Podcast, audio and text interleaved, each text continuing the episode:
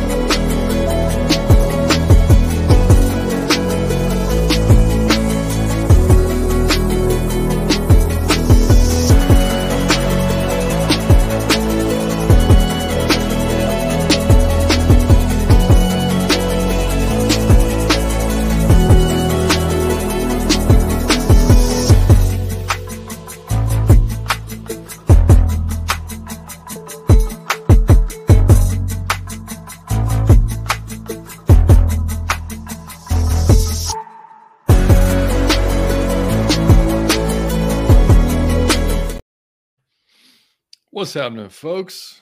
Combine has started. Arthur and Terry spoke. Some not great news about Jalen Carter today. Some franchise tags handed out. Somebody was released this week. We've Got a guest on the show. Let's get at it.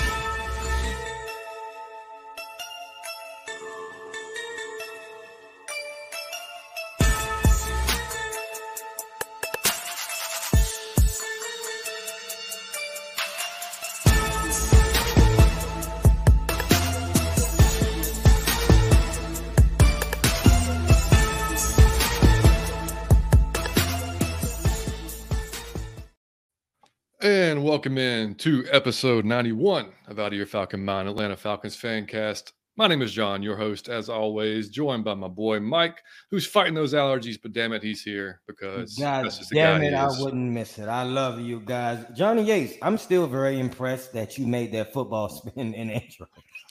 Every show, I'm like, how did he do that? John got it. Oh, y'all just saw it. The football spins and goes into the next scenes. It's immaculate, buddy. I love it. Uh, that's great, man. So, how you been, buddy? Other than other than allergies kicking your ass, how you been? I'm doing good, man. I'm I'm excited uh, for our guests to have on the show. We got a lot to talk about. Really feel like it's gonna be a dope show, man. I'm excited. I agree, buddy. So, who we are coming to you from the Variety Sports Network. As always, make sure you check out Variety Sports.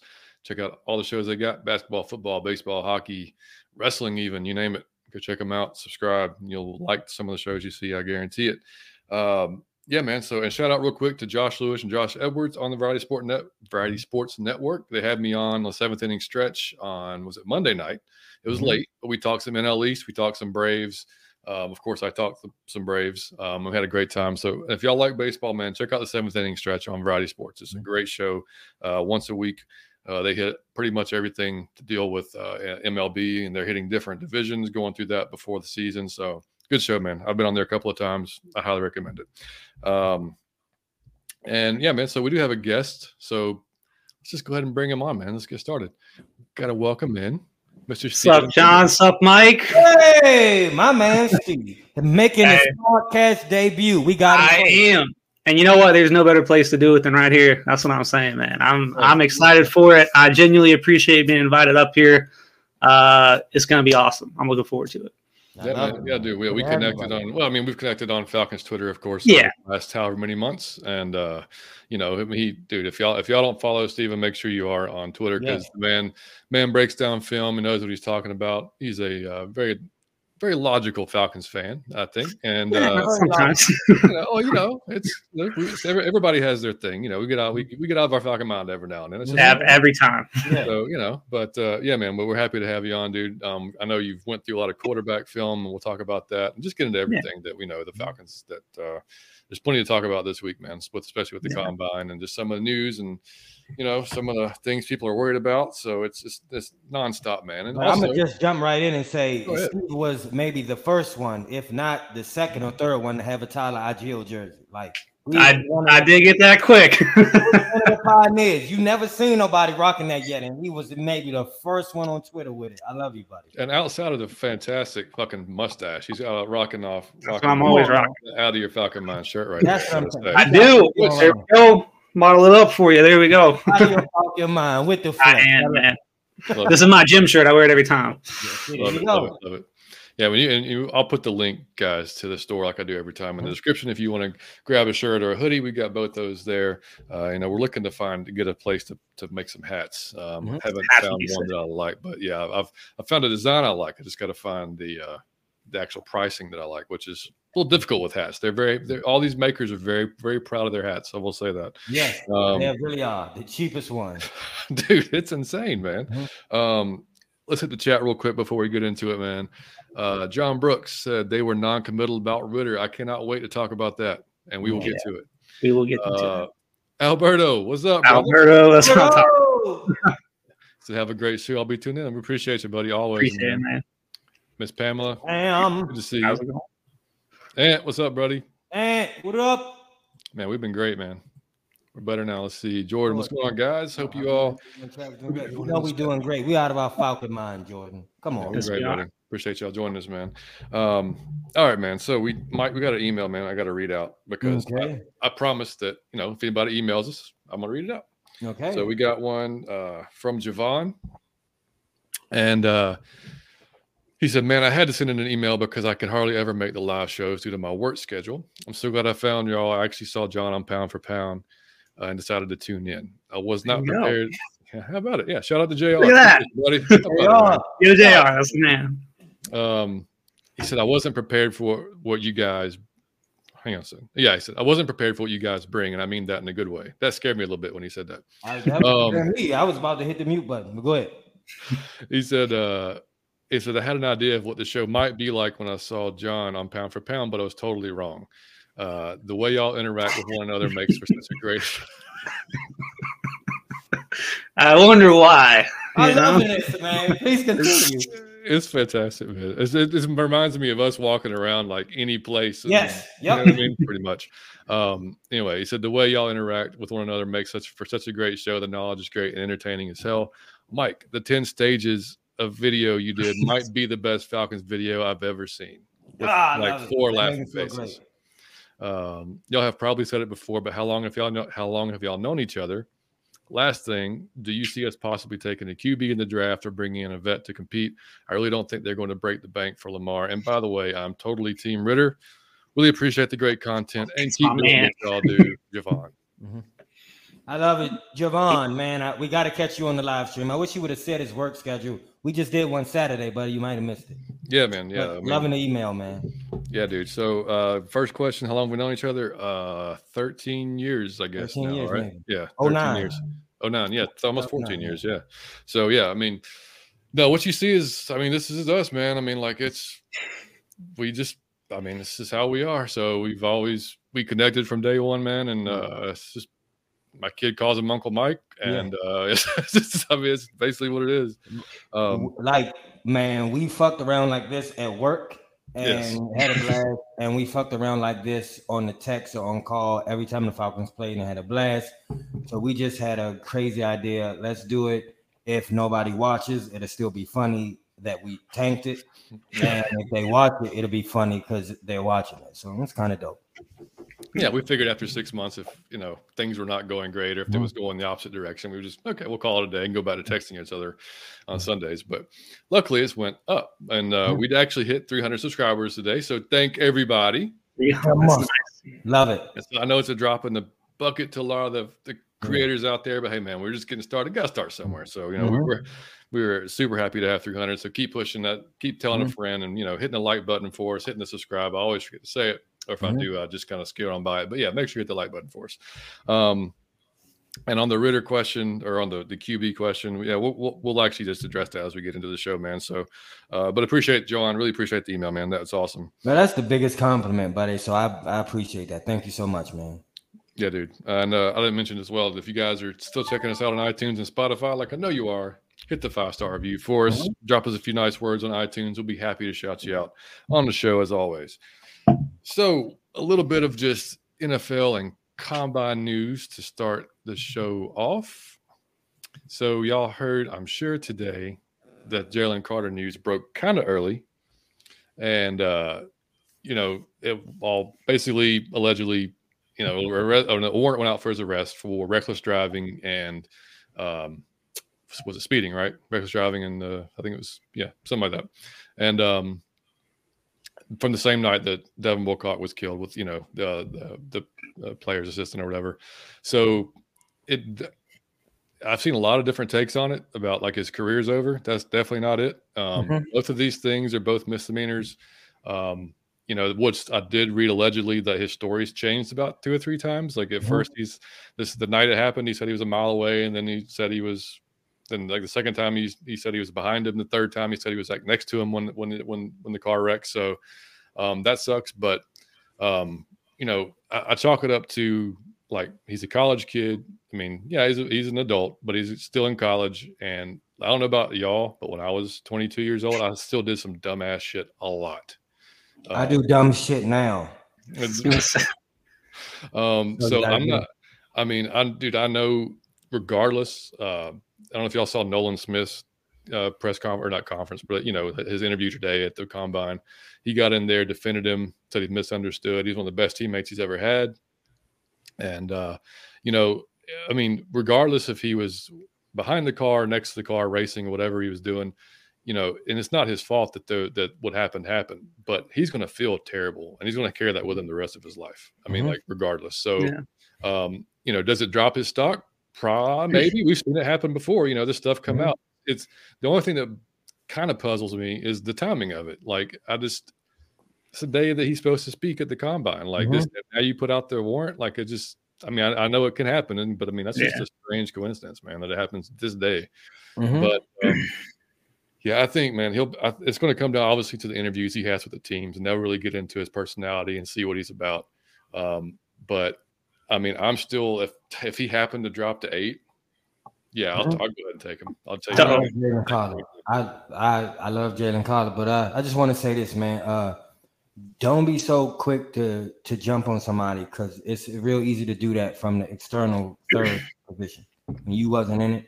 Um, I got a lot of friends that do dumb shit that I was present for, and if we got caught, I'd have been in the jam with them. And I did a, a lot of dumb shit that my friends was present for that we could have be in jail right now for. So. Uh, but that doesn't make somebody always a bad person. That makes somebody a young person or just a person.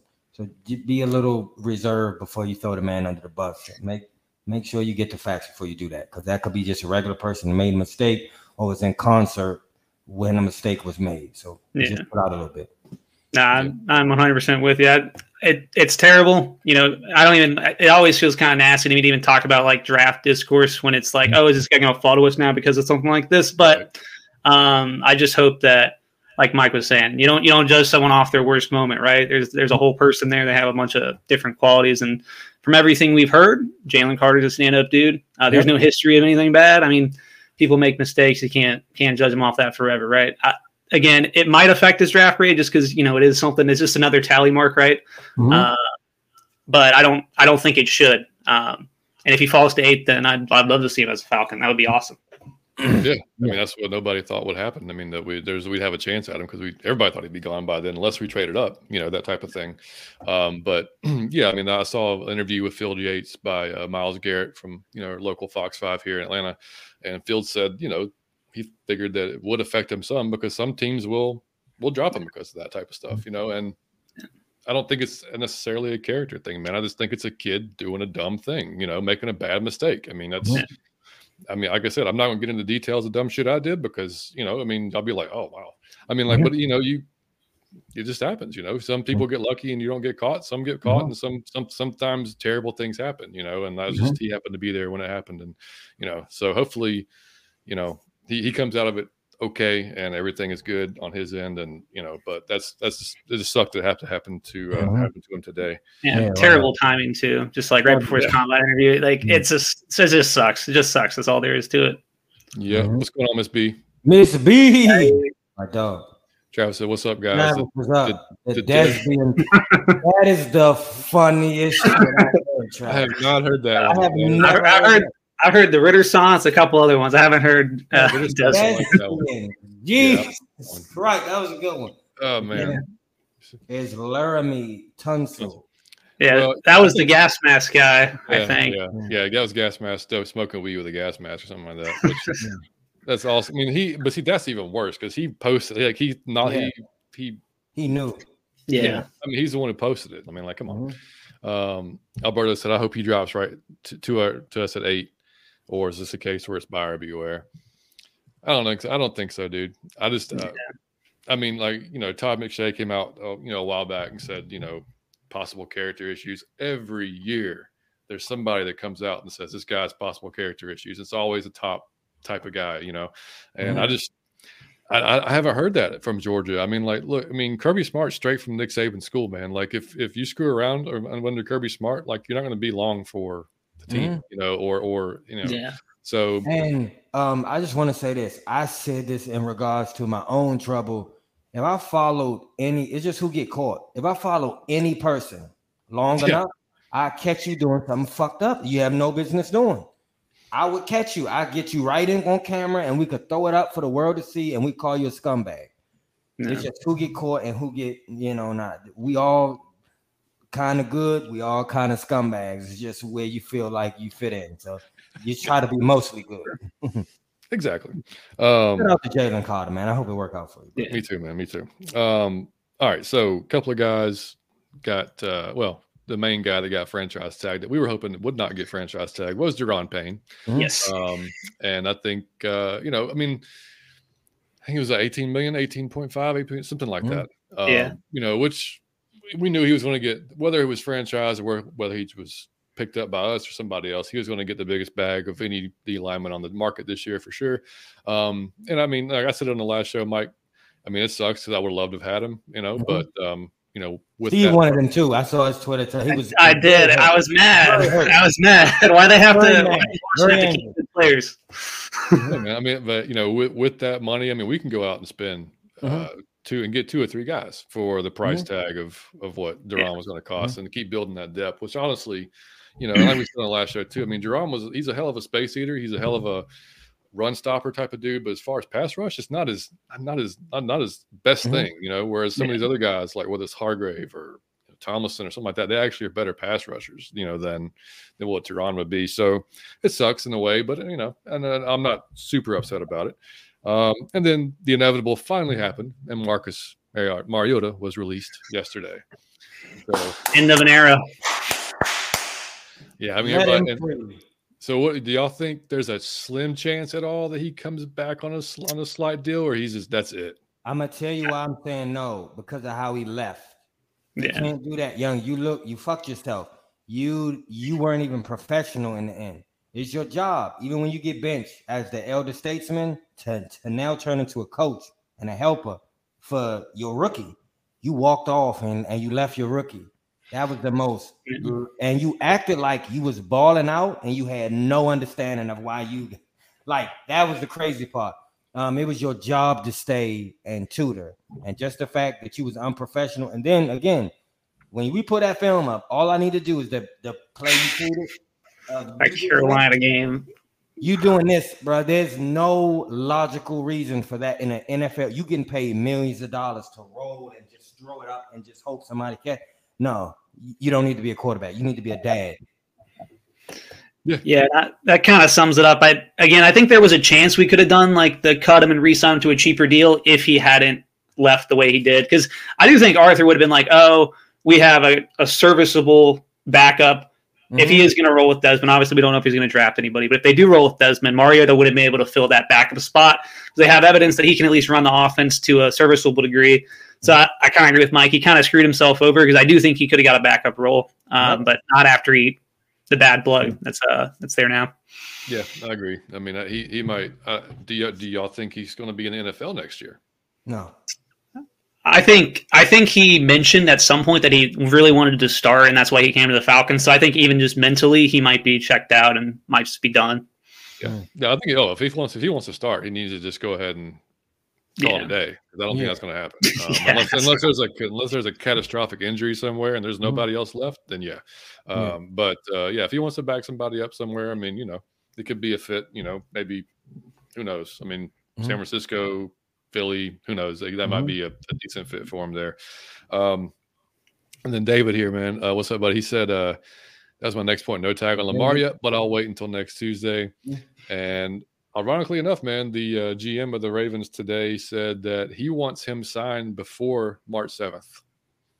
He wants him, he hmm. wants it done before then. He wants the contract done. So, um, I don't know, man. Like I, we, I don't know. I mean, we'll see. I still don't know how they're going to pull that one off, or that they're going to cave a little bit, or, or not. Know. But I, I am waiting for that news. That's that's just the grenade onto free agency, right? Mm-hmm. The moment they announced that he's not getting tagged and they couldn't get a deal done, and he's testing free agency. I mean, they'll, they'll tag him by then because that way they can trade him. But yeah. if they don't get a deal done, then it's going to be a wild off season. So mm-hmm. it's it's going to be a grenade when they throw that when they get that oh, news out there. Yeah, and I, I don't know that you know. I mean, they said that uh, you know at, at, this point it's for sure going to be a non-exclusive. There's no way they're going to go mm-hmm. exclusive tag and just have 2 mm-hmm. picks and that be a name. They're they're going to put non-exclusive tag on them, so it's at least you know two first round picks plus whatever they want to throw onto it. You know, and mm-hmm. so it'll end, it'll end, up being three first round picks for whoever it is. Um, you know, but you look at it kind of like it's not really three first round picks because you know if you look you look at Lamar, like is he equivalent to a first round talent? Of course he is. So like you're really losing you know two first round picks, but regardless, um, so we'll see, man. That's gonna like you said, man. It's gonna be a hell of a grenade. It's gonna be that and Aaron Rodgers as well. I mean, he he came out and after his uh, darkness retreat, darkness retreat, man, and said that. Uh, he imagined what it would be like to be retired. And I don't know why you can't just do this in like a room, a regular room with light. But apparently, he needed a dark room that he could sit there and imagine what it'd be like to be retired or to keep playing. And who knows what the hell he's going to do, man. I mean, I don't think he's playing for the Packers again. Let's put that. Oh, way. Oh no, yeah, yeah. Uh, but um, maybe the Raiders, maybe the Jets. I mean, it's mm-hmm. I, I, don't even know what to think of Aaron Rodgers. You said it best last week, Mike. The coolest, weirdest, most mm-hmm. angry, like yeah, dumb, like crazy dude you've yeah. ever seen. Man, what that he, no he, he's all the adjectives in one person. Yeah, then you got Aaron Rodgers. Yeah, hundred yeah. percent, man. And I think Norman agrees with us here. Norman said, "If Jalen Carter is at eight, you get Jalen Carter." Yeah, that's what that I'm is, talking about.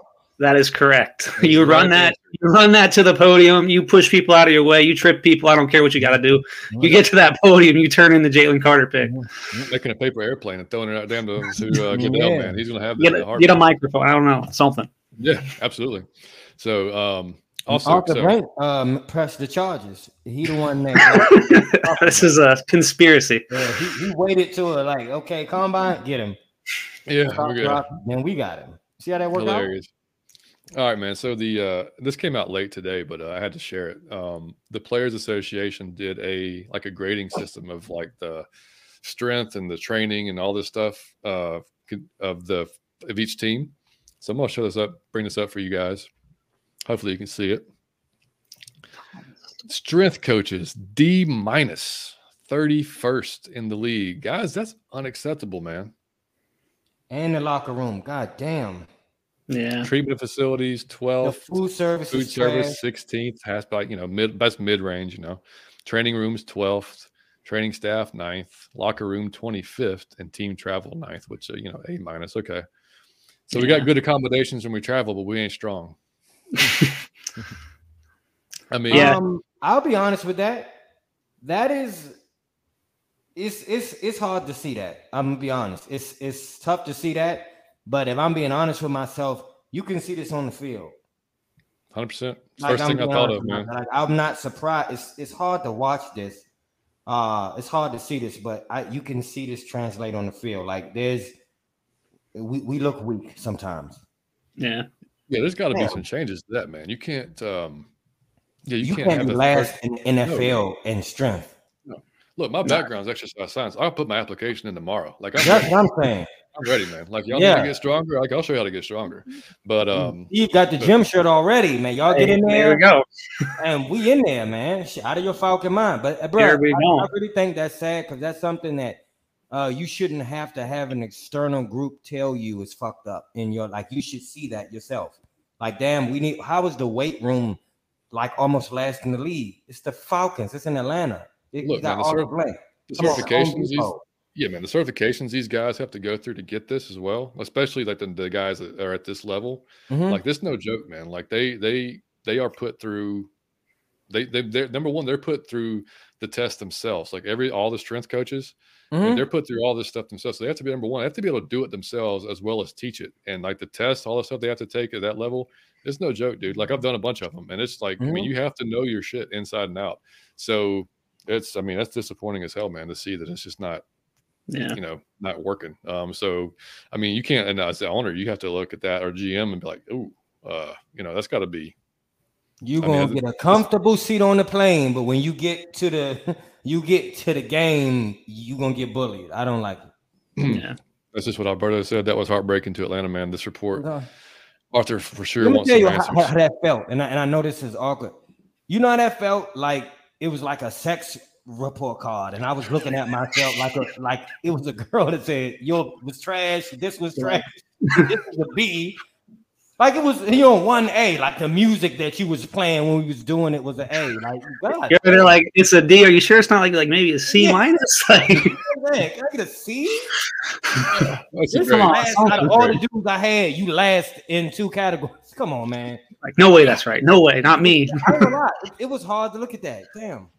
Yeah, man. What That's, is that from, like- John? What is that from? that's the Players Association, NFLPA. Makes it worse. Yeah, that's Yeah. work. Yeah, I mean that's, that's coming from them. I mean that's not like you know some outside source. I mean like That's- come on, Damn, man, that that is ridiculous, man. Um, I'm so I'm sure ATL had some inkling of this. Uh, probably the the Jalen Jalen yeah. Carter stuff. Yeah. Nah, yeah. Mom said, John, That's mom said, John. It's John. Open, uh, Step John. on up. Yep. Johnny, man. Falcons need you. 1.5 billion. No, that's what I'm saying. 1.5 billion for a new stadium. You got Home Depot money. Let's get it. I know. Let's do it, man. Alberto said facts, and then Yeah. Yeah. What the hell? Hard to watch. Uh, oh damn! By the way, make sure y'all check out Alberto 95 North uh, Falcons Talk it. Show. Can't miss it, man. Him and the Spitty, fantastic content the every week. man in the land, man. My man Absolutely, Berto. man. He said they put money into that new Ticketmaster studio. No shit, dude. Like, come on. Mhm. As I saw that, and we'll get actually that's perfect, Jordan. Thank you, buddy. That's a perfect transition right into um, Arthur and Terry spoke this week. Arthur had the interview with uh am I good? Uh go on mute there. Am I good? Okay, there we go. Um had the interview this week uh with um, Scott Bear from the media team at Atlanta Falcons. And uh he's about it was about almost 20 minutes long. And uh so just to hit some points that he said. Uh, they talked to him about Nielsen, and he said it's basically a long, thorough process for the DC, uh, and that they just felt that you know fit. He he just fit their their ethos, and you know fit. The, he was the right type of player. He was gonna, or he was the right type of coach to fit the culture that they had here. Um, he loved his background, his vision, and they asked him if he's going to work with the defensive line because that's obviously what he's kind of been known for is getting the most out of the defensive lineman. He said absolutely. Uh, he'll work with defensive line, and Lanier and Huxtable will work with him on that. But so I think we all kind of figured that, but that's we hear it officially now that he's going to definitely have his hands directly on that front, which is Mhm. awesome because that's again where we need the most help, and uh, you know that's great to hear. Um, asking about Jerry Gray, he said you know he wanted a diverse group of uh, coaches with different backgrounds, uh, and Jerry fits that with his experience. I mean, he's been coaching forever, um, and uh, he said that you know he'll oversee the the back end, so you know the safeties, the corners, so he'll be basically handling that. Um, we got a QB coach now, and it's the same person that's our offensive coordinator, Dave Vergrom. Yeah, that's so that's not going to be an outside hire. What did y'all think of that? Did you, Steve? Did you want to get a? Were you hoping for somebody in particular, or is this kind of like a just a non issue for You know, to me, I haven't been. I, I, don't get too concerned with QB coaching, just as I think a lot of like QB improvement. I do think there are some QB whispers, but just from what I've seen, I think it depends on who you have at quarterback. And I think from what we've seen with Dez, come just from college to the NFL, um, and he's obviously the main quarterback we'd be developing, so he's the one that really matters. Um, I think he's he self improves enough uh, because again he sought out Jordan Palmer to get training to improve. Um, so I don't put too much too much in all that. It's nice you can get one of the elite names, but we also we don't really know these people too well, so we can't really judge their coaching until we see it on the field. And I thought Dez's decision making uh, down the stretch was like pretty good. Uh, so I, I tend to think that if they're promoting from within, you know, that's not that's not necessarily a bad thing. Yeah, I agreed, man. Mike, what do you think, bud? Bring him back. Y'all hey, listening on this on Spotify. I got a jersey on my cup. I love that man. He, he got a Matt Ryan. Um, I want Matt Ryan to be the quarterback coach. I, I, I think that um again, like Steve said, you'd never know with uh with when you don't know the name, he could be a great one, and you see it translate on the maybe a shitty one. You see it translate on the field. I just uh my my dream for whoever the next quarterback was was that Matt Ryan would be there to tutor him, then pass it off yeah um, organically. Um, I don't know how he will be as an actual quarterback coach, but I would love him as a consultant to the quarterback. Just if you got questions, I can help you out.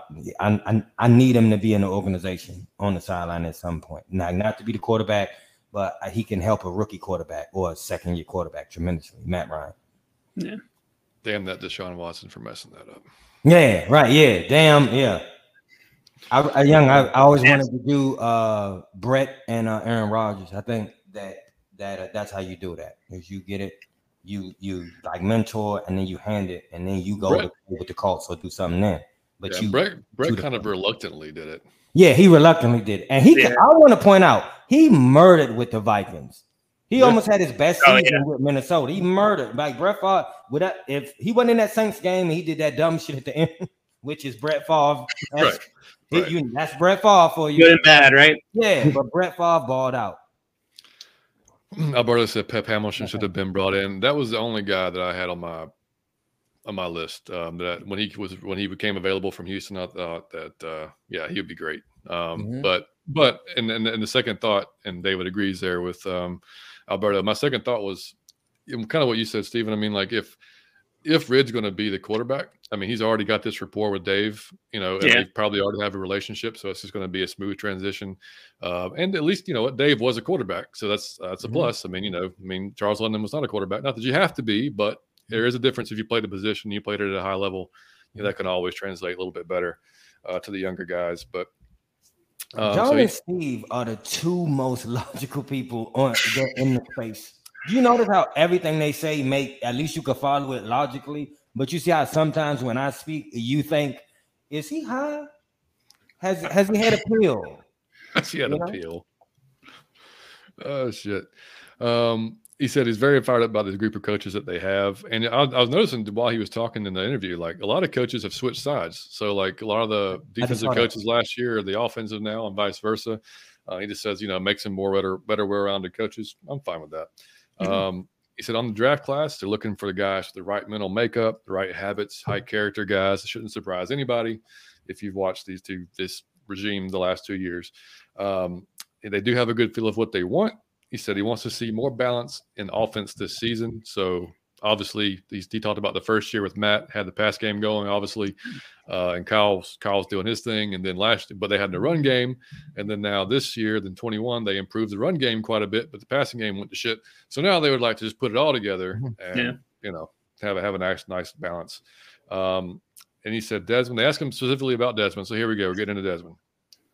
And he said uh, he thought he improved a lot over the last four games it's important that he didn't repeat a lot of the same mistakes that he made and that he handled handled critical downs well. So those third and fourth downs, uh, two minute situations, he handled those very well.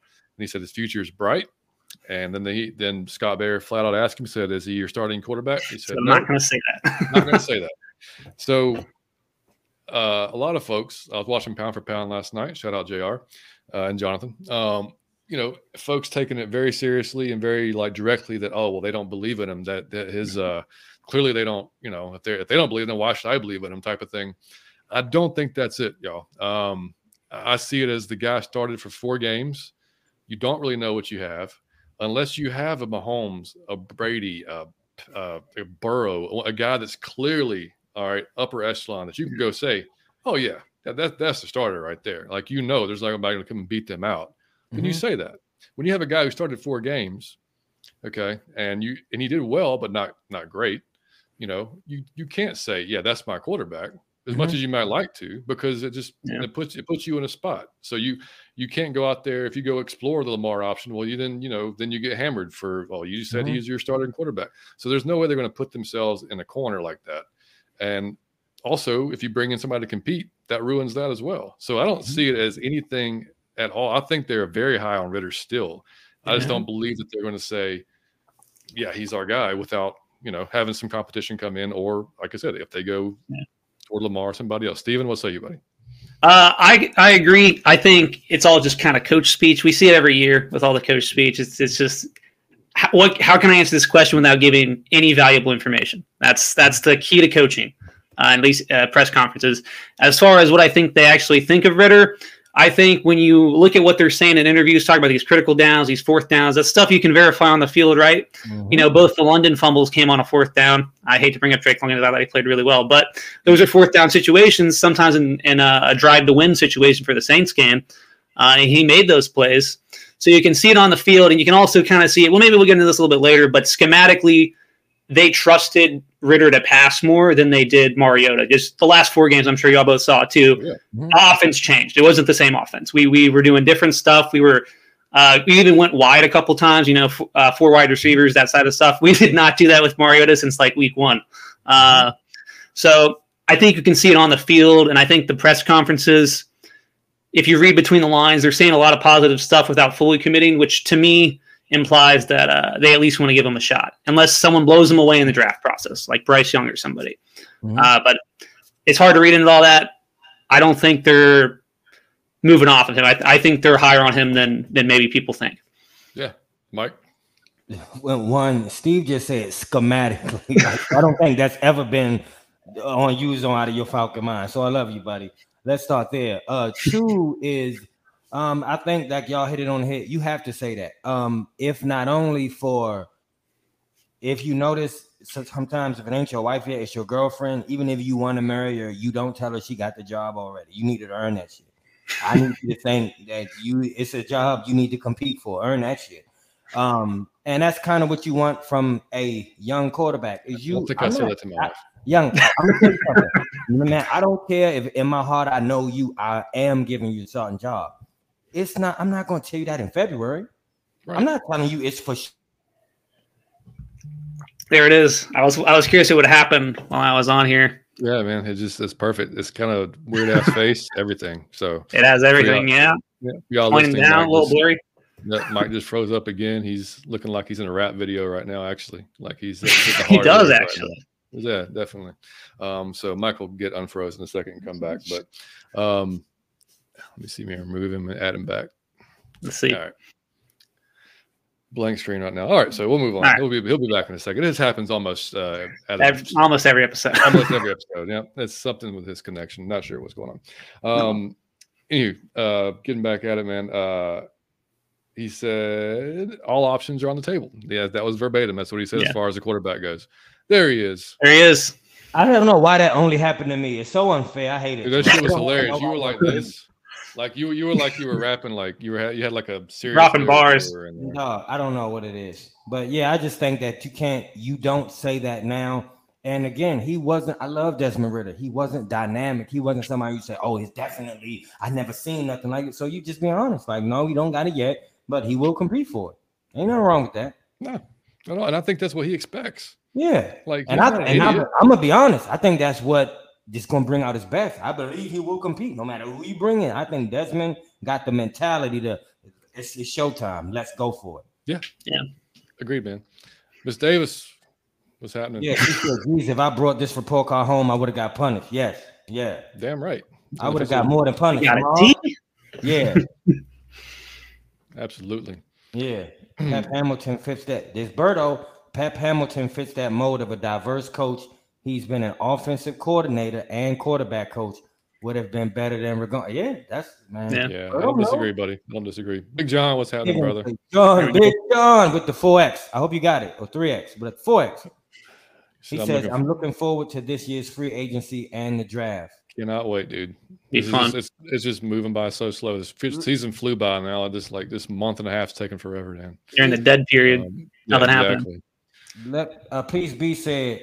Please explain what y'all just said to the Desbians because I don't think they can. That is the funniest shit. The Desbians. I never heard that. I've heard a lot of Ridder ones. I know I'm I'm like the Ridder guy almost, and I hadn't heard Desvian. That's a good one. the Desbians. So hold, hold on, John. I just want to jump in real quick and play a game called Ask a Steve. I just want to jump in. All right. Ask a Steve. Steve, I got just a few random things just from Ask Steve. Steve, what's the best way to, to reheat a slice of pizza, buddy? To reheat a slice of pizza, slice of pizza. You had pizza the night before. Now it's the next day. You're trying to reheat this pizza. There's a million different rumors flying about how the best tasting way. What's the best tasting way to reheat a slice of pizza? It's Ask a Steve Day. Let's See, go. I, I got a toaster oven, so I don't know. It says I'm just trying to sli- slice a single slice. I'm not going to do all the process for the whole big oven, right? Try to be mm-hmm. efficient, right? So I mm-hmm. have my smaller toaster oven. I put that in there. You know, you just you know wrap it up to 200 or something. Let it let it heat up. Once it gets about warm, you don't want to let it get too hot because then it's going to get kind of weird. It's just tastes different. But you get it up to a nice warm temp. That's that's how I usually do it. But I'll be real. I'm kind of weird. Sometimes I like cold pizza. Is that just me? Cold of Steve. I love it. That's Come on, sometimes man. I rock with it. Come on, man. Ask Steve. Steve, what type of running back is uh is our coach? Is he is he like aiming for? Is he like aiming for a doppelganger of Tyler to where we could pound it, pound it, pound it? He get a break, then you pound it, pound it, or is he getting somebody totally with a different skill set, speed back out there who can catch all of that? So that's actually that's a fun question because I don't really know. We don't really know till he makes the selection, right? Mhm. Personally, based off how Huntley played and how Patterson play, I tend to think that he values kind of the same archetype of Al, as Allgeier. And when you get into this draft class, there's a lot of guys that are going to be going in that third and fourth round range that are a lot like Allgeier. I know Zach Evans from Mississippi, uh, from Ole Miss. Sorry, Ole Miss. He's he reminds me a lot of Allgeier. He's really fun. He's probably a little bit faster. So we won't really know till we know. But if I had to guess, I think they're going to try to keep the same kind of type. Maybe someone a little bit faster, but it's going to be the same. Uh, lower the shoulder, hit somebody, opposed to juke them out. I love it. I love it. Man, ask us, Steve. Steve, what is the Outer Wilds game? I saw you raving about it. Oh, What is the Outer man. Wilds game? that is the single most like unique game I've ever played in my life. If you want to play it, it's like a split space exploration game, but it's almost like a mystery. Uh, it's a it's I've never found a single game like it. It's an experience. Don't read anything about it. Just play it. You're in this spaceship. You have to you have to figure out why this ancient civilization was wiped out. But that game's incredible. It's probably one of my top five games I've ever freaking played, and it's so unique. I beat it, and I had an itch for a game similar to it for like six months. I couldn't find anything. So Outer Wilds, if you like video games, you like exploration games, play that shit. The Outer Wilds. Play that shit. You heard it from Steve. Play that shit on the shirt. The last one on Ask Steve. Steve, why are dish soakers the same as people who don't return their card? Because they're not considering other people when they do it, man. Because I'm gonna be real with you. Okay. There are some cases where soaking a dish is acceptable. Okay. You know, because sometimes you do need to soak something. But Oh. man, people who soak dishes, they sit there and they soak like a bowl of cereal. I'm like, you don't need to soak that. Just fucking clean it. Like it's right there. like you're. I don't have a dishwasher. I hand clean everything. Uh, so that makes it even worse for me because people have a dishwasher. They soak dishes. I'm like, you just gotta rinse it out and put it in. I don't like them. I don't like it. I, I think that's a lazy way to live your life. I love it, buddy. Ask us, Steve. You gotta love him, buddy. That was There great. you go. That's That was good. great. Johnny Yates, continue. buddy. All right, but no, you're good, buddy. That was a great little uh, break there from the, I like the it. Arthur, from the Arthur press conference um, or the interview. The last two things I was just going to say about it. Um, he did make a point to say that the pass rush was a point of emphasis uh, going into this and going into 23 and getting more explosive on offense. Both things you wanted to hear as a Falcons, Yes. without a doubt. Um, and they asked him about the rookies. He said he thought Drake, Tyler, and Troy played their best football down the stretch. So there you go on those guys. Um, Steve, I got a perfect question for you, buddy, since you have uh, been breaking down QBs. Yep. All right. What makes Bryce Young an NFL ready quarterback? Uh, there's a long list. the biggest thing I'll say about Bryce is the only real flaw to his game is just how tall he is, but it doesn't actually affect how he plays. I think his probably his best trait is how he plays with anticipation uh, and his improbability. You know, when I say improbability, that's pressure gets to you. Can you get outside the pocket? Can you reevaluate situational awareness? Uh, can you find that you know that backside crosser with a guy in your face? And I think Bryce Young is so sealed at that. I don't think I've seen anybody as good at it as he is since Patrick Mahomes. And I'm just that's just me off the cuff. I haven't broken every single class down since Patrick Mahomes, but just if when I'm watching him, how he makes these kind of creative plays happen, it just reminds me a lot of a lot of Mahomes. And I think uh, some people shy away from that comparison, but Patrick Mahomes, the college quarterback, is not the Patrick Mahomes in the NFL. So I'm comparing the college film, not the NFL film. Patrick Mahomes in the NFL is the best quarterback we've ever seen. Yeah. So he's not a good comparison to anybody. But the college film, I think you can make comparisons to that. So I don't think Bryce Young has a weakness. I think his only weakness is if you question his height and if you question how healthy he'll be. And I think the height gets answered because he's playing behind the Alabama O line and he's playing SEC defenses and he hasn't seemed to struggle with it. It reminds me of the Kenny Pickett stuff where people were like, are his hands too small? Well, guess what? It did not matter at all. And we wasted like four months discussing Kenny Pickett's fucking hand size mm-hmm. and just wasted our time. so until until I see him in the NFL become an issue, I don't think it's going to be issues. I think he's just a really well-rounded prospect. Mm-hmm. I love it, dude. And uh, you know, to to piggyback on that, uh, being an Alabama fan, obviously, I was uh, I've watched him a lot, and uh, he he is so calm in the pocket, like it, it bothers me. Like I mean, I, I, would be watching the games, and it would I would be so damn nervous. He's just back there chilling, like rushers coming. I mean, Adam, but I mean, it's just crazy how well he can just. I mean, yeah kind of just you know break down to everything in front of him and just not not panic. I mean, it's it's wild to see. Um, so, do you think uh, he's you know worth a team trading up for to? Or, or let's put this way: best best like this. If you're drafting the one you want a quarterback, that's guy you're taking. Yeah, that's who I would take. And I and I want to be clear. I think there's I think the top three quarterbacks for me it's it's Bryce Young right now. I personally like Anthony Richardson second, but I think CJ Stroud is just as good there. And then the third one, you know, is whoever I didn't put, set, put second, right? Yep. I think all three of those guys are legit top top ten quarterbacks. So I think it's I think it's a pretty good class. Yeah, I agree with you there. Miss B said y'all explained AS said perfectly. I couldn't have done it better myself. Well, thank you very much. Yeah, definitely go. try. Definitely try. Um, Jordan yeah. said reheat in the oven can't go wrong on the pizza question there. Yeah. Um, and yeah, exactly. It doesn't matter. No, we, we wasted all this time discussing Joe Burrow's hand mm-hmm. size, and did it, does it matter? No, it's, it's exactly. terrible. Our brother said Devonta and Coleman type tandem. Yeah, I think you no, want a guy that. I think you want a guy that if something happens to Tyler, that you just slide him in and he can just be that type yeah. of back. You mm-hmm. know, um, I like Roschon Johnson a lot out of Texas. Um, that guy's yeah, going to start fun. on most every other team. If he wasn't behind Bijan, that's he's going to be a starter. Mm-hmm. Um, but he can beat that type of guy too.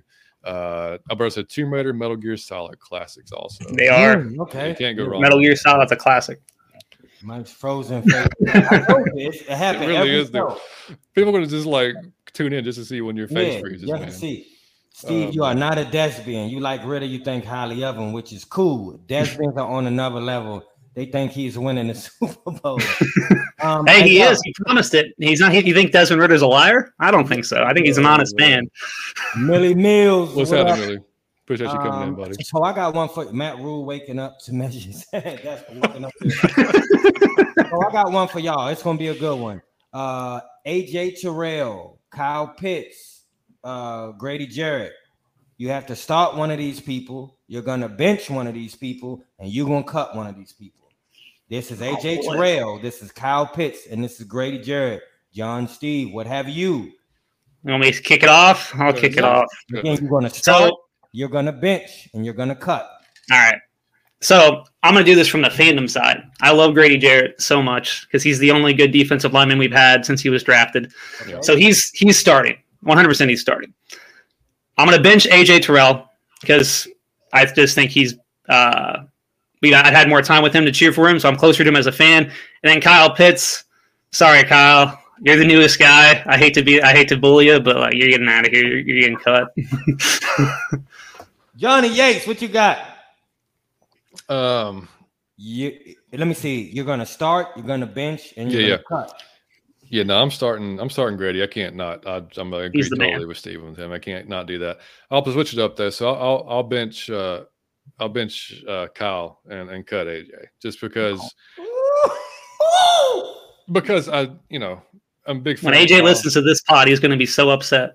Berto, Berto, man, please tell me Berto in the chat. Berto, if you're still in the chat, you got to sign. I mean, excuse me, start, bench or cut. You have AJ Terrell, Kyle Pitts, and Grady. The whole chat. I want y'all to just tell me Grady, Kyle, and AJ. You're gonna cut one. You're gonna start one. You're gonna bench one. I'm gonna be honest. I'm starting Kyle Pitts.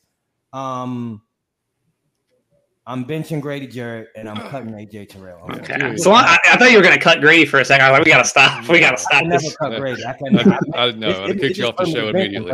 Kyle Pitts unicorn. I gotta start Kyle. Unicorn. Oh man. Uh, sorry. I'm going back up here. Let's see. Oh, we got. Alberto said, "Would it be fair to say his success is predicated on solid O line? There's not a lot of stout O lines in the league." I think that's about Young. Berto, you Yeah, saw about- what they about- did to Matt. Young, yeah. Yeah. I mean, Yeah. It's it's certainly relevant. I think every young quarterback wants a good line. If you actually want my honest answer on who I think of the top three guys most needs a good O line, I think Stroud probably needs it the best. Mhm. Uh, I'm assuming here that Bryce Young is going to get injured if he gets sacked, right? Yeah. But when it comes to like actually being able to evolve as like a passer and a quarterback, I think Stroud would be the most beneficial to play behind like a really good O line. Where I think you know Anthony Richardson or Bryce Young could make do behind a worse O line. Yeah, and I, I mean Bryce is going to have to. I mean, when he started it at his career at Alabama, he was like 160 pounds. Uh, I mean, literally, and uh, so like he's put. I think he's up to 190. Uh, I'm not Yeah. sure what he's going to weigh or what he has weighed at the combine, but yeah, that's like not just his height, but his. I mean, is he fragile? Like, is he going to break Yeah. when he gets like smoked by a D tackle? That type of thing, Yeah. you know. So I mean, that's that's what kind of you know you worries you about him. But that's Yeah. like you said, Steve. That's it, man. That's all. That's it. Norman said Tyjae Spear out of Tulane. Yeah, man, I like him. I like him a lot. Uh, what's up, Liam? How you doing, buddy? Liam, buddy. There we go. That's my son. He said start pinch, bench Grady, cut Terrell. No, And There we he go. agrees- Okay, Liam, I agrees- love agrees- you. He agrees with Mike, and uh, then Man, everybody's cutting AJ. I guess I'm the only one who's not doing that. Alberto Alberto's said, on me. Oh, look, Anthony doing the same Start thing, Grady, man. sit Kyle, and cut AJ. Woo! We getting good. There we go. See, she knows what she's talking about. Oh man, Miss B Cutting cutting Kyle. Kyle. Okay, Hmm. mention Terrell, starting Grady. Okay. That's a good answer. I wonder who else came up with that one. Was Arkansas coach? I don't Arkansas know. Gotta- out. Uh, he's he's not. He's staying in school. Yep, he's got one more year, which is good for him because this is not a Yeah. class for him to come out with. He's Yeah, he would be like seven or eight, but I think if he improves, we'll, we'll have a good shot next year. Yeah, me too. Um, all right, man. So uh, Terry also had an interview um, at the combine, and uh, he he said some things too that got some folks stirred up. And uh, he basically, I'll, I'll try to do as good a job as I did on the Arthur Smith uh, synopsis there. Um, synopsis and schematics used in the There same podcast. In the same show. There we go. We've made it, man. I'm telling you. Being technical. Uh, man, uh, he said basically, just looking at the draft, have to be cautious, not trying to win the press conference. Want to bring in the right type of players in our building. Same thing that Arthur said basically about one Yeah. focus on focus on the right type of players. Basically, he said every expo- every exposure matters. The interview process to them is super important because it's about who they are as individuals, not just what they do on the, on the field. Uh, he wants to write intangibles in those players. He loves to see the guys go out there and compete. When they was asked about, is he worried about the guys that are, not there? And he said, no, it's not a huge deal, but he does like to see them just go out there and you know do everything and compete against the other guys. Um, ask him about Tyler. He said he's a good player, but you always needed multiples at that position to pres- and it helps to preserve Yeah. their career. And Mhm. Tyler's a very smart, versatile player. Um, on that one, man, a lot of folks were like, "Oh man, well, I guess we're drafting Bijan, and uh, we're just moving on from Tyler." I'm like, "Man, y'all gotta Yeah. chill, man. Like it just literally said we're adding. Like this should not be a like a news flash. Like we want to add to that room. I mean, Our running back room is Allgeier, Huntley, and Patterson, and then uh, Avery Williams. But you know, yeah, and you don't want Avery to be no no offense to Avery, but you don't want him to be He's- like two or three there. Like you know, he's very so- good on special teams. He's a gadget player on offense. You know, Exactly. Yeah, and you got Caleb coming off an Achilles. You don't know how that's going to work. Oh, you did know. Mike freeze? No, he's back. I thought you froze Mike. Don't say that. Don't say- no, knock on wood, I got you. uh, CP getting older. So yeah, you're going to add whether it's a free agent or a younger guy. You're definitely going to add to that room. Mhm. Um, they asked him about players from UGA. He addressed it. He, he acknowledged it and said, "Yeah, there's some great players from UGA," but he also said there's some just there's some just good players from Georgia here. He said on their free agent board they actually put a peach next to the player's name if they're from the state. of Love Georgia. it. Georgia born.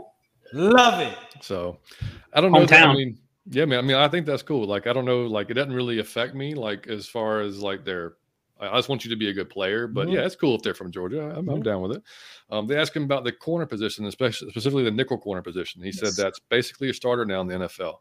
And we've talked about it before, Mike, on the show. Mhm. How you know you're not you these teams now are not in their base packages, but maybe 20 percent of the time now. Yep. So like that nickel corner, such a starting, such a critical position in NFL. So that people thinking Brian Branch possibly because he's kind of that hybrid safety, great nickel corner type position. And they, who knows? You know, that's how people thinking about that. Um, he said definitely wanted as far as the pass rush goes, definitely want to add everywhere, but we don't definitely want to do that. Have to build overall. You want versatile players, but making sure you're improving the whole defense. And that's we hear that versatile that versatile sta- uh, statement being said all the time by Nielsen has said it, Arthur has said it. So like they're, I mean, this kind of tells you the kind of players they're looking at, which They want you to play multiple positions well. or just be able to be able to that those guys that are not just you're not. It's not you know, Mike. It's not like when we were growing up in the early '90s, late '80s, mm-hmm. where linebackers were all 260 pounds. Yeah. Yep. You know, and you that's all they Some played was linebacker. You know, Mhm. Yeah. and that made me thinking about that made me think about a guy like Drew Sanders because this guy played edge, you know, basically Alabama, but trans you know uh, transferred to Arkansas, started playing linebacker there. I did my little actually he's one of the guys I covered on one of the draft videos, and um, he's a guy that's like talk about versatility, man. Like he can he can he had 11 and a half sacks this year. He can rush off the edge. He can play linebacker pretty well. He can cover. Like I wouldn't be surprised you see. I mean, I don't know when he's probably going to be gone if we don't take him, which we're not taking him at eight. But if if he, I, I doubt he'll be there this, when we come around the draft again. But who knows? Um, he said that the scouting staff basically sets their boards based on the info that they have now and leading into the into the combine. It's all solely based off the film and what they got from the school. And he said basically he was asked about Nielsen. He said with Nielsen, it's all about development and competitive competitiveness. Uh, he is that's what he's all about. Uh, and then they asked him about the draft in general, about positional drafting. And Mike, he said kind of what I've said before. He said you can find good players everywhere. He said, we're, go- he said we're going to turn over every stone, and he said this is this was a very I think key thing as well. He said we really value the Senior Bowl. Twenty players on our current roster are from the Senior Bowl. Eleven from the last two seasons. So if you just go off that alone and just you can go back to the Senior Bowl and look, see who was there, see who competed, see who did well. Mhm. Um, you might see a guy or two drafted from the Senior Bowl if we Mhm. continue that type of you know track, which I don't I don't hate. Um, Ivan Pace Jr. was at the Senior Bowl. They asked him today about his uh, about his kind of mentality about how his he said I just run through dudes' faces. like where do I draft him? Like please, Like, Yeah, uh-huh. like I, I, that's that's a perfect answer, man. Like I run through dudes' faces. I love it. Um, so yeah, man, like that's you know again like I don't I don't take a lot of what they said in both conferences for for heart like a to heart. I mean, like I said, they they're going to be especially Terry is going to be as ambiguous uh, as possible because I mean it doesn't do him any good. I mean, like if you if you you don't want to give any of your counterparts Yep. any type of inkling on what you might do, whether you might trade up, you might trade down. He mentioned it. He said, you know, whether we trade up, trade down, or stay put. I mean, you know, you want to throw that out there, just put it in their minds. You know, you never know Mhm. what that's going to happen. You know, so you don't want to give away. You don't want to commit to a quarterback, and all of a sudden that takes you out of the quarterback discussion, like all that stuff. You know, you just want to, like like Steven said earlier, man, just coach coach speak, man. That's all it is. You're, you're going to get a lot from it. I mean, Yeah. I have a question for you all that John just made me think of. Um, for, for the both of you, John just brought up a great point. There are uh, in the olden days of football, you saw cornerbacks that couldn't do what cornerbacks do now. You saw some safeties that are built different than safeties now. You saw linebackers built different than linebackers now. You see defensive ends that was just built different than how they are now. Is there any one player that stands out in your mind that you used to watch as a child that you was like, he was before his time because he was more of what's happening now back then. Like you saw it then, like he don't fit, he didn't fit back then. When you look at it in like retrospect, you say he could have played now because he was the new breed back then. Is there any player that stands out to you for that? um, he's not not necessarily when we were kids, but man, I think Sean Taylor for me. Sean, I, that, that's a good one, John. God damn, that's a good one. Yeah. Because uh, man, go ahead, Steve. Steve, I was gonna say, I mean, most of my football memories start like the 2008 season, so I'm not the best. No, that's fine. I've been in the modern modern game, even but uh, that, even that is what like when you say when you can see that now because that was still a long time ago. Like, Yeah. what do you? Is there a player you saw? He was way before his time for the for how the position has evolved. He was mm, doing that then. I'm trying to think. I, I feel like you know this one is kind of out there. Maybe maybe I'll be crazy here, but I actually think Tony Romo was one of those guys that I think if he was coming out now with how he scrambles around in the pocket and kind of makes makes some weird stuff happen, I think he would be much high, more highly regarded than in, than he is uh, historically as a quarterback. Because I think how he played is kind of like the precursor almost to Mahomes and, and a couple of like Rodgers type guys. So I think Tony Romo, if he was coming out now, we would all be freaking out when he when he does weird stuff in the pocket and, and slings it 30 yards downfield. At the time, we were all like, "Oh, he's he's so weird," and Mm. you know, he he, he just get. I, I'm a big Tony Romo fan, to be honest. He's one of my favorite quarterbacks to watch, so I, I rate him pretty highly, and I think uh, he gets a bad rap. So I think if he came out now, he'd be he'd be he'd be pretty highly rated. I love it. I love it. Hey, dog, I want to say this about Tony Romo. Tony Romo is, I've never seen this in the NFL. He, there's no player, there's no quarterback. Tony Romo had a move where he would be in the pocket and he's looking this way, so he can't even see. Tony Romo had this move where he was about to get hit, and somehow, some way, the man would spin around. He knew that hit was coming from behind. I never seen no other quarterback do that. He would do it with perfection every time, like eyes in the back. He he wouldn't get hit from behind. He could feel it coming and spin out of it and throw the ball. Yeah. Love him. Another QB. I mean, if you want to go, uh, Randall Cunningham, like for, Yeah. for us. There you go. Yeah. You can Yeah. pretty much any mobile quarterback prior to you know. Steve Young, even. Yeah. Yeah, Yeah, Yeah. I think they're both. Yeah, they're both. That's two good ones. Yeah, but yeah, for like I said, go back to Sean Taylor. Dude, Sean Taylor could have done Hmm. whatever. Yeah. He could have put on a little bit of weight and played linebacker. He could. He could have. Yeah. I mean, he was. He No, was. you're right, ridiculous. Um, Brian Peoples, what's up, buddy? Brian, what up? There you go. So Liam says, honest question: Who we picking first in the draft, depending on who's there. Depending on, I'm going way out of your Falcon mind. I think that's uh, that need to be our number one signing. Uh, let me and John call the games from the booth. Uh, if we curse, we curse. You just find us a little bit of money every time we curse. You let us have We, it. free. we're, gonna, curse jar. I don't know. Yeah. we, we're gonna need a whole like another support stuff. We're staff. gonna need a whole fund for, for fines and curses. Millie Mill said, "I like that cornerback out of South Carolina. Who is he talking about, fellas? Cam don't know. Smith, buddy. Oh, Yeah, you- Cam Smith, love him. That's my guy. yeah, okay. Love Uh, him. Uh, Liam said, "I'm hoping we go after a corner or offensive weapon." first, yeah, buddy.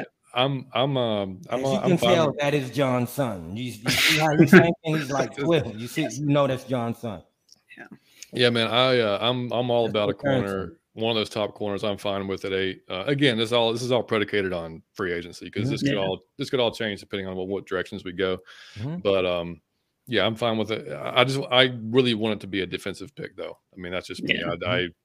There's too much talent on that side of the ball that you know, we need to just grab one. You know, and Mhm. um, Steve, I'll ask you too, buddy. So two two mock drafts.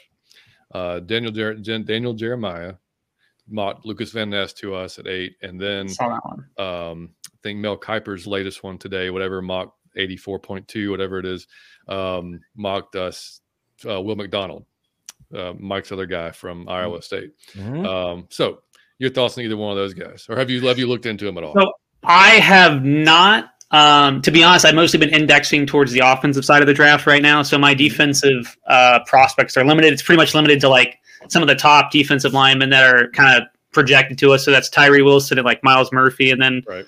uh, Bryan Bresee and that sort of stuff. So I haven't gone too much into that. I'm, I'm mostly focused on the offensive side of the ball. That's cool. Yeah, I mean the uh, Mike. John, I got a question for you, and Yeah. Steve too. John, I know you want a defensive pick. You said that a Mm-hmm. 1000 times. I think most uh, players want a defensive pick. John and Steve, uh, is there any offensive player, if they did do it at eight, that you wouldn't be mad at, even though you wanted to do? Is there one offensive player you say I, I cannot be mad at that? I get it. I got one right off the cuff. Uh, if Bryce Young somehow falls to eight, and I'm very high on Desmond Ridder, if Bryce Young's available at eight, I think you have to pick him. I just I don't even think that's a question. I think you have to pick Bryce Young at eight if he falls that far. That's that's That's just how I view him. He's that tier above the other guys. So if he if he's there at eight, put him there with Ridder. Let him battle it out. Whoever wins wins. Love it, Johnny Yates. What you got?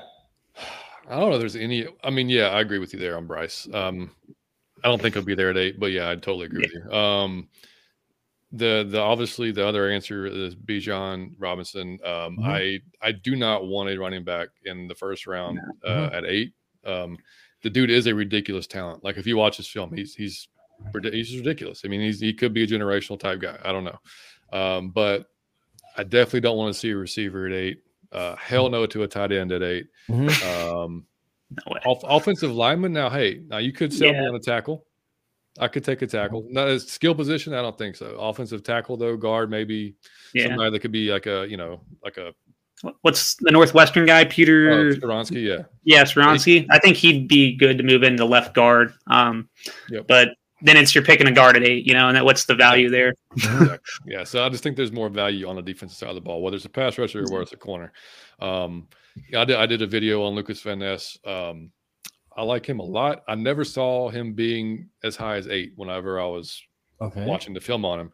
Um, and, and, at the time, I didn't know like that. You know, you read and stuff like that. You know, he always he wasn't a starter, which I didn't know. That I was like, oh, that kind of sucks. But then you read more, kind of what Daniel, Daniel Jeremiah said. You read more about what how Iowa does things, mm-hmm.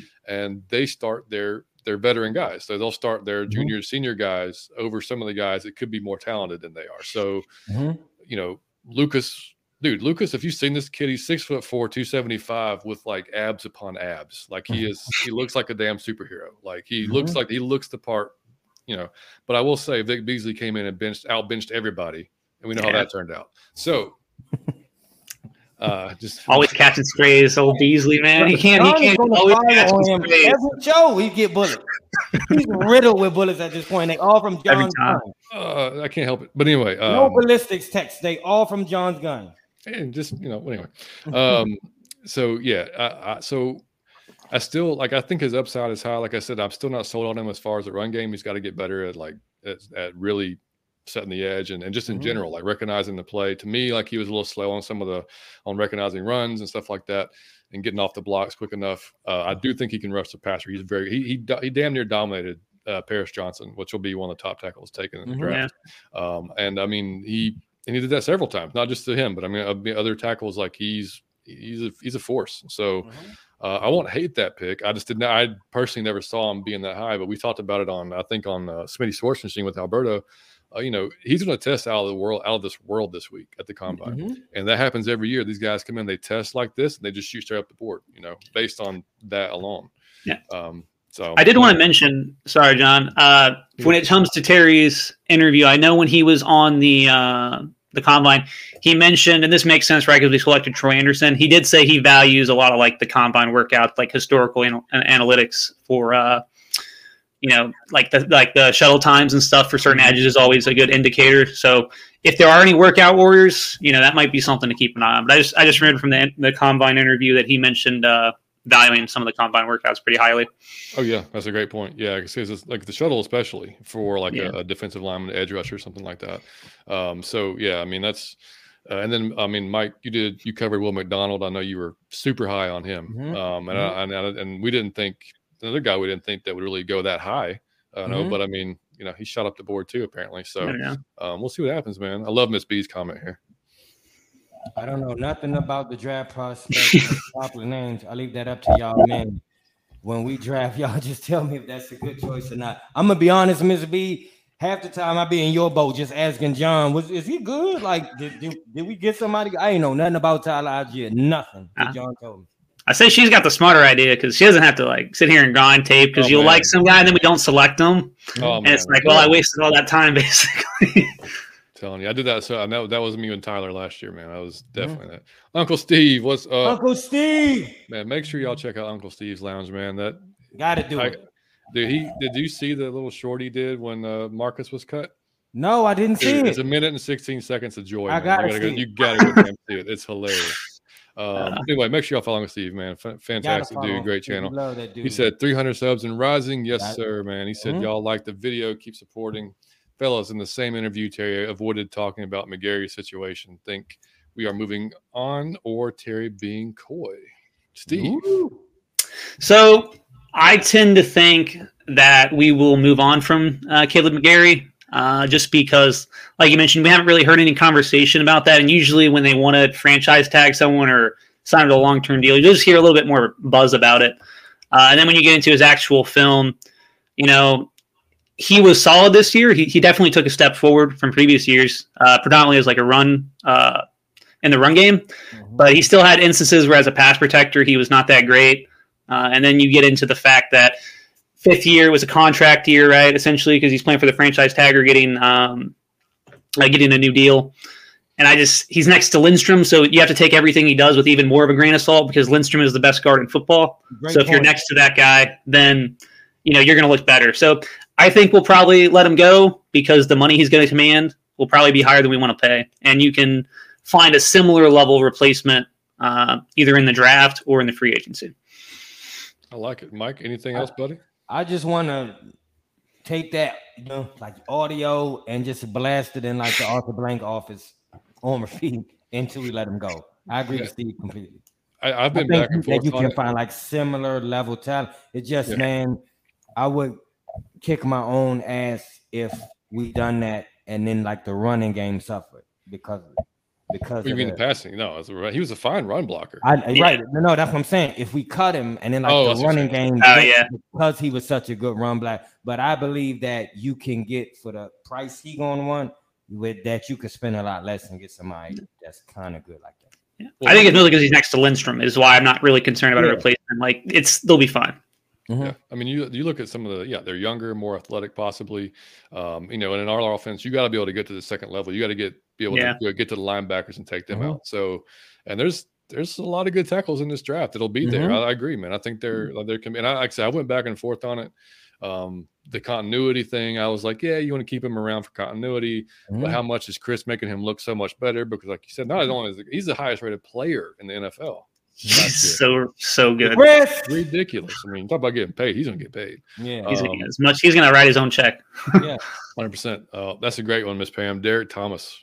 Oh man, I know what you're talking about. What I animal. already know the question you answered. What an animal. Yeah. Yes. Vic was a his time. He was, man. He was. If yeah. he if he was in today's game and actually put forth oh man effort, oh my god. Yeah. Travis Preston said Tony, Tony Gonzalez. Gonzalez. That's a good call. one. Tony G. Yeah. Brian Cordell, Pep, Ooh, Patrick, Patrick, Willis. Willis Patrick Willis is one of my favorite linebackers Patrick I've ever Willis seen. Yeah. Dude was awesome. I must be saying hello to Liam. It's awesome. there we go. Billy Mills said Van Ness reminds me so much of TJ Watt. I don't know if it's the colors or what, but that's who he reminds me of. mm-hmm. Dude, this is yeah. I mean, this is kind of what I thought about Karlaftis last year. Like I was super high on him. I thought that I, I, a great. I like Karlaftis a lot, man. I was okay with him when we were selecting. Where we selected London, I was like, just grab Karlaftis. Like you can't go wrong. Mm-hmm. And I mean, I p- people kept like poo pooing on him because they were saying like, "I didn't have the bend." Sh-. I, I didn't see it. I was watching the film. I mm-hmm. couldn't see it. I was like, "I don't know what we are looking at." All I see. You're making me feel less insane, John, because that's what I said. I was like, everybody was saying, so you kind of gaslight yourself yeah. into believing it. You're like, well, I guess if everybody's saying it, like I have to be, I, I have to be wrong. Now you you just you just justified me in hindsight. There we go, John. You're not crazy. No, man. It was, uh, it, yeah, I just didn't see it. I saw a dude that played his ass off every down, and like all he wanted to do was take out the quarterback. so, like, I was like, yeah, I want that dude on my team.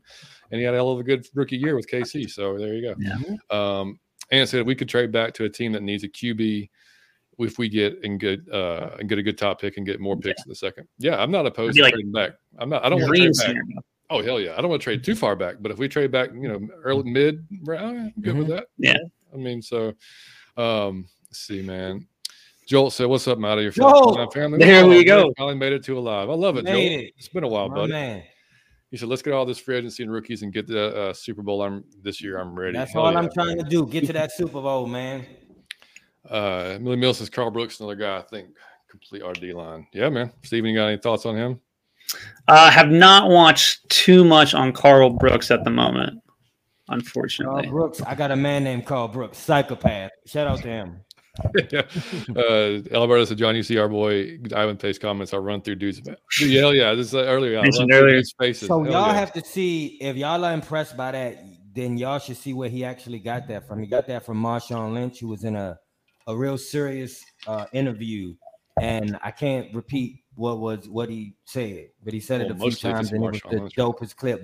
Marshawn Lynch is an animal, but that's what he said that when he found out instead of juking, he could just run through a motherfucker face. Mhm. And he felt like if I just run through a motherfucker face, Are you bleeping time- yourself? he ain't gonna want me to run through his motherfucking face that minute. He gonna start ducking out. So that's what he started doing. So, but that that's where he got that from. Beast mode. Yeah, man. He's paid. Uh, Millie Mills says Pace Junior's an animal, bro. He's just short and that's it, dude. He's six foot. Uh, but I, I mean, I'll watching film on him. Uh, you, it, does- dude. He at the at the Senior Bowl, he literally threw uh, a top guard, like just threw him like Mhm. six yards backwards. Uh, like he he plays with so much force and so much.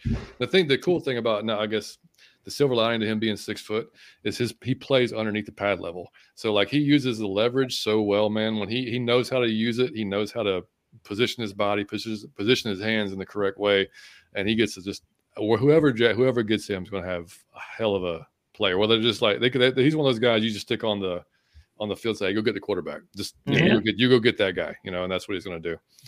Uh, Liam said, Mike, I'm going to have to ask you to watch your language. I'm trying, buddy. I love it. Uh, and and so so y'all know Liam's totally joking. He hears that all the time. Um, um, yeah, yeah. There we go. His Sirens Torrance. Yep, I like it, Alberto. Norman said Mambo sauce on everything. Um, Hey, yeah, Norman, there you go on everything. You you know about that. I love it, man. Um, all right, man. So moving on. Uh, Stephen, we'll hit it real quick again. 'cause You, you've seen it. We, you talk, you've already talked about it a little bit. You've watched a ton of QB tape, and we already know how you feel Yeah. about Bryce Young. And you, so, what do you like, not like about Anthony Richardson? So the biggest thing with Anthony Richardson, uh, I don't like to use the term project on him because I think he only really has one major issue, and that's just his accuracy. And that's one of those those traits that's hard to necessarily project uh, improvement on until you see it. But I think where people get it wrong because you look at guys like Malik Willis in last year's class, who I, I didn't like very much. I thought he had issues seeing the field. Anthony Richardson sees the field really well. He's a he's a really good processor. His pocket feels really good. Um, so he, he he's really athletic, but I almost feel like he's better just in the pocket going through progressions, which is crazy because he's such a good athlete. But I, he's one of those guys that if he can improve his accuracy, he'll never be an elite accuracy guy. But if he can get it up to kind of manageable levels where he's, he stops missing just open crossers, um, I think he'll be really good in the NFL. And, and I think the reason I feel more comfortable with him than other guys is because he doesn't have all the issues that usually come with the guys who have to improve their accuracy. Because usually, if you have to improve your accuracy, you're not a good processor. Your pocket feels probably kind of like whatever. It's not really that good. But if you have all the other traits already there, and the only thing you need to improve is your accuracy, I think he has a much higher likelihood of achieving that versus usual. So I, I like him a lot. That's why he's my QB two. And if he hits, he's going to hit really hard, and it's he will be an amazing quarterback. Yeah, so kind of like Josh Allen ish when he first came in, like a lot of accuracy issues, and then Yeah. like, I was going to say I think Josh Allen was a little more reckless with the ball in terms of how he uh, how he would act in the end zone, and you see that sometimes it popped up. Noticeably this year when he started turning the ball over a little bit more down the stretch, uh, he just trusted his arm a little bit more, and I think Richardson he was a bit smarter than Allen was coming into the league, but I think that's a pretty decent comparison. He just has to improve the accuracy, and everything else will be there. gotcha, gotcha. Uh, any does any like at all to Will Levis, or just no, not at all? So Levis, I feel I kind of feel bad for Levis because I feel like people projected him, not people like Mel Kiper. So you know, media personalities who are trying to stir up nonsense, right? They started projecting him above Stroud and above Bryce Young, uh, and when you start doing that, people are like, "All right, this kid is not that good. He has certain issues."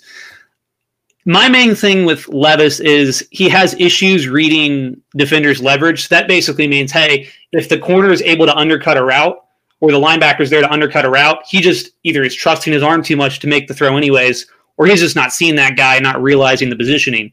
Uh, and I've seen that doom a lot of QB prospects. And he's not so, so good outside of that flaw uh, like Richardson is that I feel safe betting on him in the top half. But I, but I think at the end of the first or the second round, you know, if you're drafting Will Levis, you know, that's not a terrible selection. I think he does a lot of stuff well. He's just you're you're banking on more improvement uh, than I feel comfortable in the first round. Did CJ Stroud like really like really help him his stock that much against Georgia? Yeah, because the big thing about the Georgia game, um, he did a lot of the stuff that I had question marks about, which was mainly response to pressure. Uh, and then making kind of improv plays. I'm, I'm, sure you remember we all were watching that game. It was an awesome game. You know, he was getting outside the pocket, hitting hitting deep downfield throws. Usually, uh, he struggled with that a little bit more, which you wouldn't expect because he's a really good athlete, right? You'd expect him to be able to buy time and kind of make these athletic throws and avoid pressure. But he struggled with that. You know, I think the Iowa game is a good example um, of him kind of having issues with pressure and making bad throws. But my favorite thing about Stroud is he has probably the best arm in the class. Like he, if you watch his tape, even his bad games, he is making some incredible throws. I'm talking just threading the needle between three defenders over the top of a linebacker, out outstretched arm of a DB, just barely missing it. He makes incredible throws. So when he's protected in the pocket, I think he's the best quarterback in the class. It's just when things break down a little bit. But the Georgia Dame, that helped his stock a lot. That's that's putting him in the conversation with Bryce Young. I like it. I like it. Anybody else catch your eye? Uh, so I really like Clayton Tune. Um, obviously, I've watched about five or six games of him. Uh, he's the quarterback out of Houston. He just does a lot of stuff well. He's pretty smart in structure. So in the side the pocket, he makes good plays happen. He can get outside the pocket, do some improv stuff, and then uh, yeah, I think he's just pretty smart quarterback. Someone mentioned uh, someone smarter than me, uh, Derek Clausen on he he does a lot of QB stuff on Twitter. He mm-hmm. mentioned that he doesn't always attack outside one on ones, which I didn't see, but I have to. I'll review the film again on that. But I like Clayton Tune, and then uh, Aidan O'Connell from Purdue.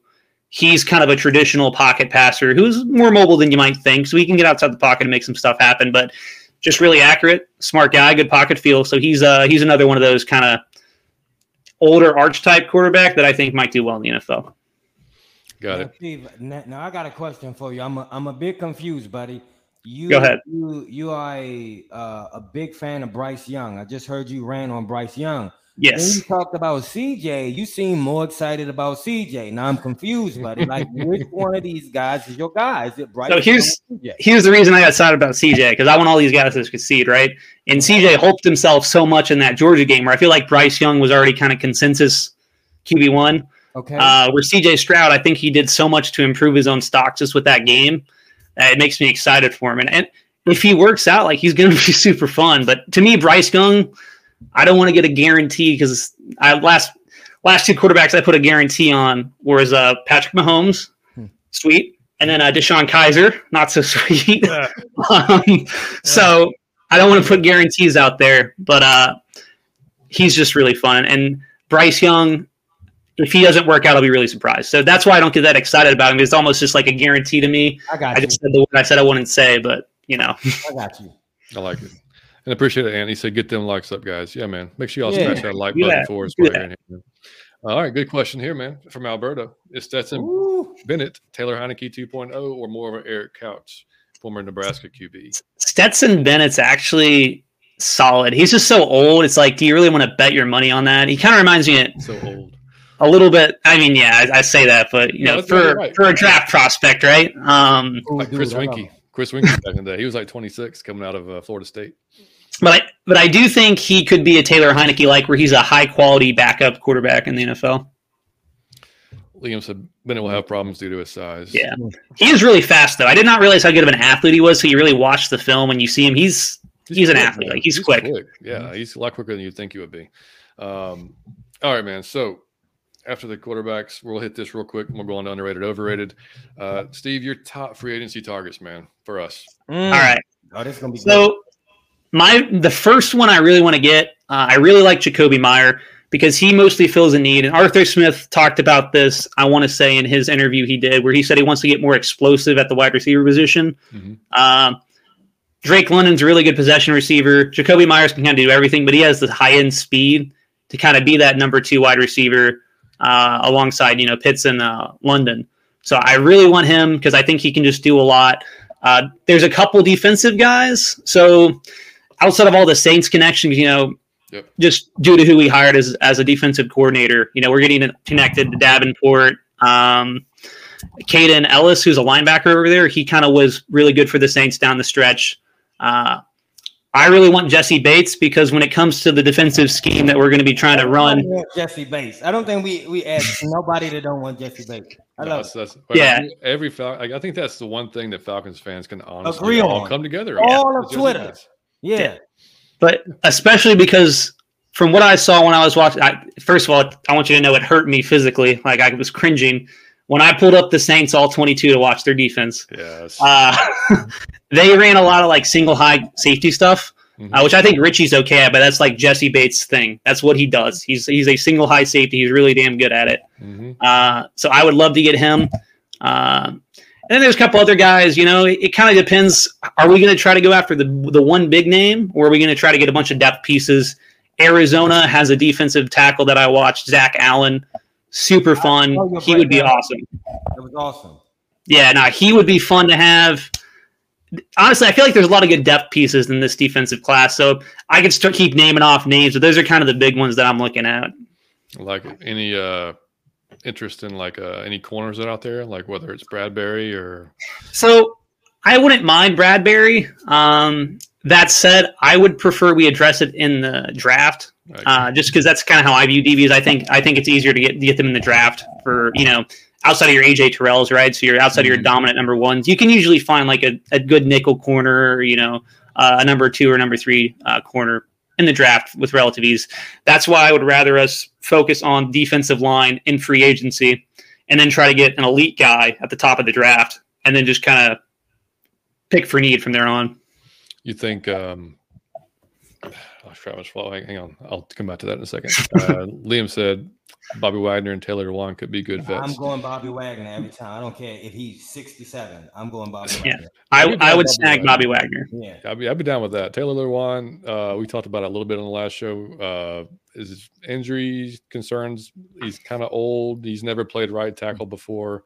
Um, he's a nasty offensive lineman. I mean, like that's the good thing about him. Whenever he's in there, but um, yeah, but yeah, no, I mean, uh, what you were just saying, uh, Steve. Yeah, I, I tend to agree with you, man. Like I, I'd rather go after the kind of proven NFL guys if when you can get a line, you know, D line, Yeah. pass rush, or something like that. Mhm. Whereas that's, that's not always a given in the draft, where it is a little bit easier to find some of those corner, you know, corners. So you you could tell like last year, you could tell Sauce is going to be a player like Yeah. regardless. There's no way that guy's going to be a miss, you know. So, um, oh, here we go. Miss B said, "I like Steve. Very knowledgeable." Oh, Appreciate it. This about to part, say that. Steve know what the fuck he talking about. Yeah, this is why I leave the fi- yeah. No.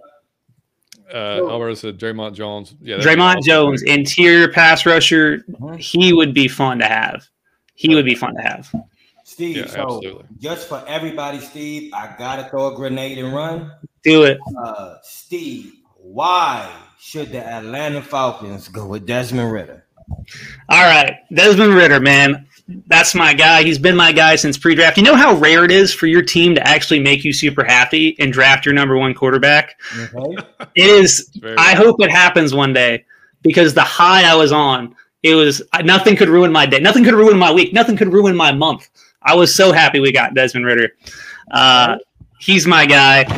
My big thing with with with Des that I think we should roll with him for is because what he showed isn't what he necessarily fully showed in college. I think there were some traits that were similar, but when you look at those last two games, and really I even think the second half of the Baltimore game, he showed a lot of growth. He was smart with the football, which is something he was in college. Mhm. Uh, he showed anticipation. You know, he was patient in the pocket. I think the Saints game, his pocket presence was really bad, and that's rare because in, in college he was super good in the pocket. Like his pocket feel was really good. Uh, and then the other reason I think we should stick with Ridder is because if you're going to draft a quarterback, you either need to trade up to get one because I'm expecting uh, even Levis to go in the top 10 because I think NFL front offices are dumb. So I think they're going to draft him in the top 10. Uh, so if you want to get a good quarterback, you're going to have to trade up. You're going to have to pick whichever guy falls to you, which isn't really the way you want to go about selecting your quarterback.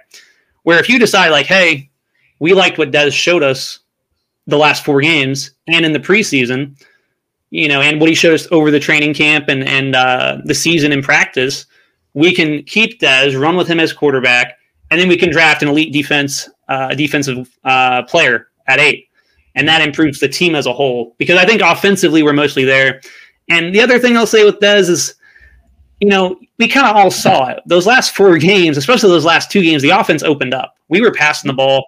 You know, if uh, Damiere Byrd would have caught that deep ball uh, against uh, Oh. Arizona on the sideline, we would all be losing our mind. But since he dropped it, nobody was nobody cares, and they just quote his yards. They're like, "Oh, he didn't even pass for 200 yards that game." I'm like, "Well, he would have caught the deep ball, would have been 248 yards and like two touchdowns." So Mhm.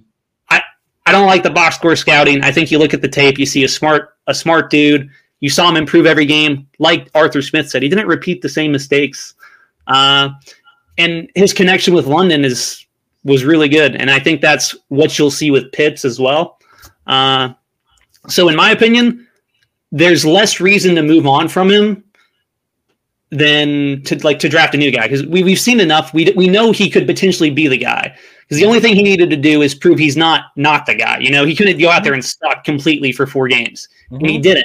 He sucked for one game. The Saints game was bad Mhm. outside of the fourth down throw. Um, the other three games he, he played well, and at that point, what are you what are you rewarding your players for? You, if you're basically saying, "Hey, you improved, you did a lot of good stuff. We're going to give this rookie, the fourth quarterback in this draft, your position," uh, and people talk about earning it. It does getting selected at eight overall make you earn the pick? You know, Mhm. that's it's always a weird conversation to me. But I would stick with Desmond. I think he showed a lot. I love him. He's I've probably watched the most Desmond Ridder tape out of anybody except his mom.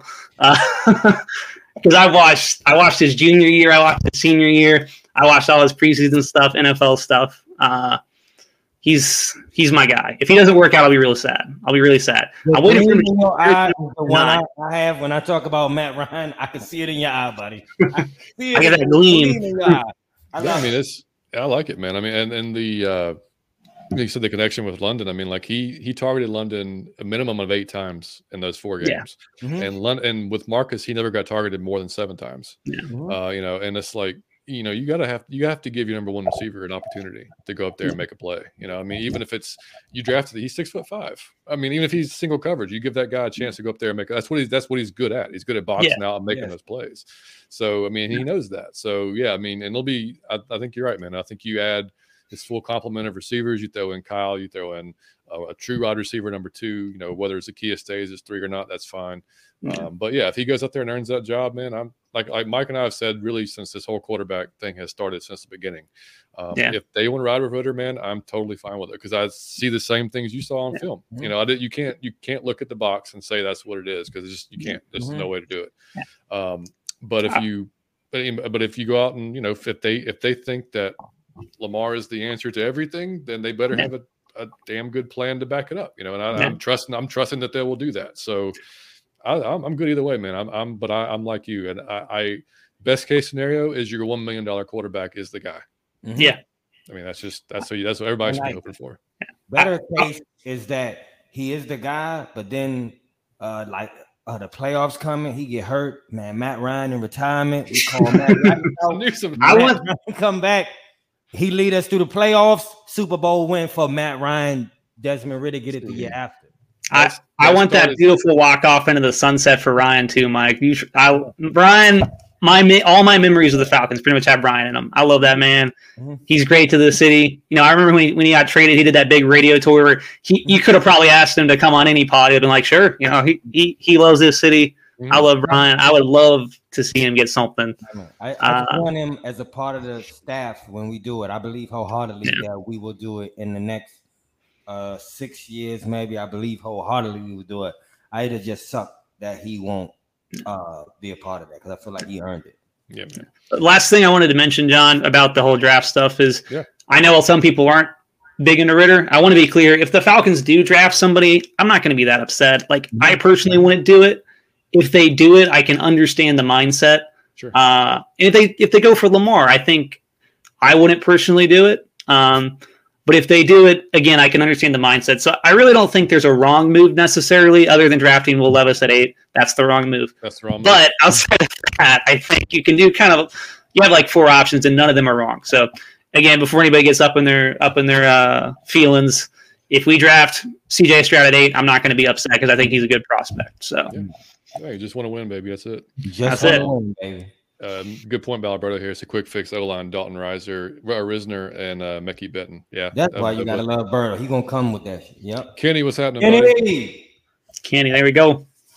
Kenny So said, sorry. "Sorry, I'm late. I was at my girls' high school. Did she score? love You that. gotta let us know. Still excited to hear what you guys cooking up. You know we always cooking, always on fire, buddy. We appreciate you, Kenny. And we got my man Steve on the show. You gotta love it.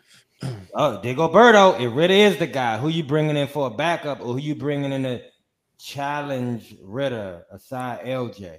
Lamar Jackson. Uh, so if it was me, um, I personally like Jacoby Brissett. If you want like a high end kind of backup or low end starter, I think Jacoby Yeah. Brissett's a good option.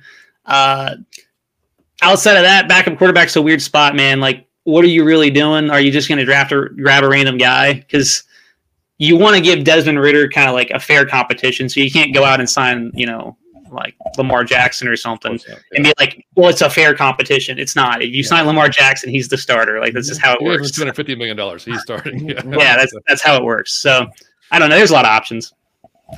I'm Joe going. Schmo, what's uh, up, bud? Trey Lance.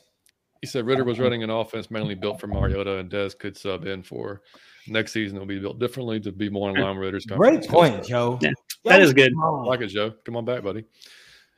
Miss B. Sonny, I used to love used- Matt so much. I used to take up for him all the time. Well, that's uh, my You damn started right. Hey, You damn Uh, right, Miss B. I love you for that. And you take That's it right. from that until he until he passed away. I'm gonna be a I've got it in. I've got in more Matt Ryan arguments than anybody else because I, I'm, I'm like he's one of those players I get emotional about because like I have so Oh. many emotional connections with him. I can't be rational. When Oh, people no, were man. cheering for him sucking on the Colts, I was getting so mad I had to just walk away. I was like, I can't take this. I got the Colts jersey, Steve. I got the Matt Ryan Colts jersey. Oh, that's see, Mike, I love you. That's awesome. I got it, buddy. Mm-hmm. Um, all right, man. So before we go on to underrated, underrated, overrated, real quick, Steve, we normally do the start this when we have guests on, but we forgot at the beginning of the show. So, uh, real quick, how the hell did you become an Atlanta Falcons fan? Oh hell So, uh, obviously, I'm from uh, you know the Georgia area, so I'm close to Atlanta, like 30 minutes west. Living kind of Canton area growing up. Uh, I really became a Falcons fan probably like 2008. My sister was a Packers fan because she thought Brett Favre was was hot, so she's the one who kind of got me watching football initially because nobody else in my family was super into it. Root for the hometown team. Uh, I would say 2012 was the first season I really like felt it in my bones, and I was, I was like, I I'm going to read every single article. I'm going to study every single piece of thing I can find about this team. Uh, and I remember I was in Orlando when we lost to the 49ers at this random bar, and there was like a bunch of nice 49ers fans. Me like, ah, you'll get them next. And I was like, don't talk to me right now. I'm so mad. uh, and from then, man, I just ride or die with with all my Atlanta teams. You know, I'm a big Hawks fan too. There Oh, we God. go, Mike. I Oh, like God. that. I like that Colts jersey. Somebody's about to get Uh. Matt Ryan, man, he's ATL forever. I don't care what what color he's in. Uh, but yeah, so ever since then, I've been just hardcore Falcons fan, hardcore Hawks fan. I'm not super big into baseball, but I always like to see the Braves do well just because it's the hometown team, right? Mhm. Uh, and I've been into draft stuff since about 2004. I did my first draft board with my buddy Jalen. You know, that was fun. We had a shared draft board. He was the other guy who was really high on Mahomes, so we always like to victory lap that. We ignored the DeShone Kizer part of that equation, but yeah, that's kind of it, man. I'm just hometown team. That's that's really it. I love it. I didn't even know you were actually from Georgia, so that makes Yeah. No, I've, I've lived all over the place. I lived in Michigan, and now I live in New Jersey, Mhm. uh, and I'm probably gonna be going to California next year. So I'm kind of all over the place. Steve, it. I believe I speak for all of Twitter when I say that we need you to have like a uh a like an article or something every week when when for the Falcons, man. We love your take on shit. It's always informative. You can write really well. You use your motherfucking words like schematically and shit like we, we just need your Uh, buddy, on like a weekly basis. We love in the Twitter feed, man. We Hey, I uh, I've I've thought about doing stuff like that. You know, honestly, even just doing video schematic format breakdown stuff for certain players we get and all that stuff. It's just I don't know. I I think I should I should start doing more because all I do is my Twitter threads, which are fun because I love doing it on there because people talk to me and we get to talk football and that's what I love to do. Uh, but yeah, maybe, maybe I'll put something out there here in the here in the future. You got to do it, Steve. Please go follow Steve and get on his ass and tell him you got to put something out. Oh man, put them on me. Yeah. I told you somebody's gonna get after you. Birdo, I had to do it. Birdo, it's Matty Ice. I don't care. I will. That is not a Colts jersey. That is a Matt Ryan jersey. Ryan Knight. I'm telling you, dog. I will defend this man uh, like you into it until it's over, dog. This is my favorite number one human in the world, and one of my favorite football players of all time. I love Matt. Love- He was just at the Hawks game with his son, the coolest dude. Yeah, I saw that. And you know what? Trae Young honored him with a Yeah. game winner. Sure Yep. did. Sure did. That was awesome. Uh, which, by the way, good good hire with Quin Snyder. I was really happy about that. But that's Yeah. another, another show. Um, Yeah. All right, guys. So we got about 15 minutes or so. We're already running kind of over, but that's okay. Let's do underrated, overrated, boys. All right. So anybody new to the show, we play some different stuff every week. Sometimes underrated, overrated. Sometimes it's in or out. It's a new one that we have called "Put Brakes on Your Skates" that we'll probably do next week. Uh, Steve, you want to start off, buddy? All right, underrated, overrated. All right, so this one is something that's been bothering me a little bit because I see it propping up not just in football, but basketball, baseball. It doesn't matter what the sport is. Announcers across all sports, they're overrated.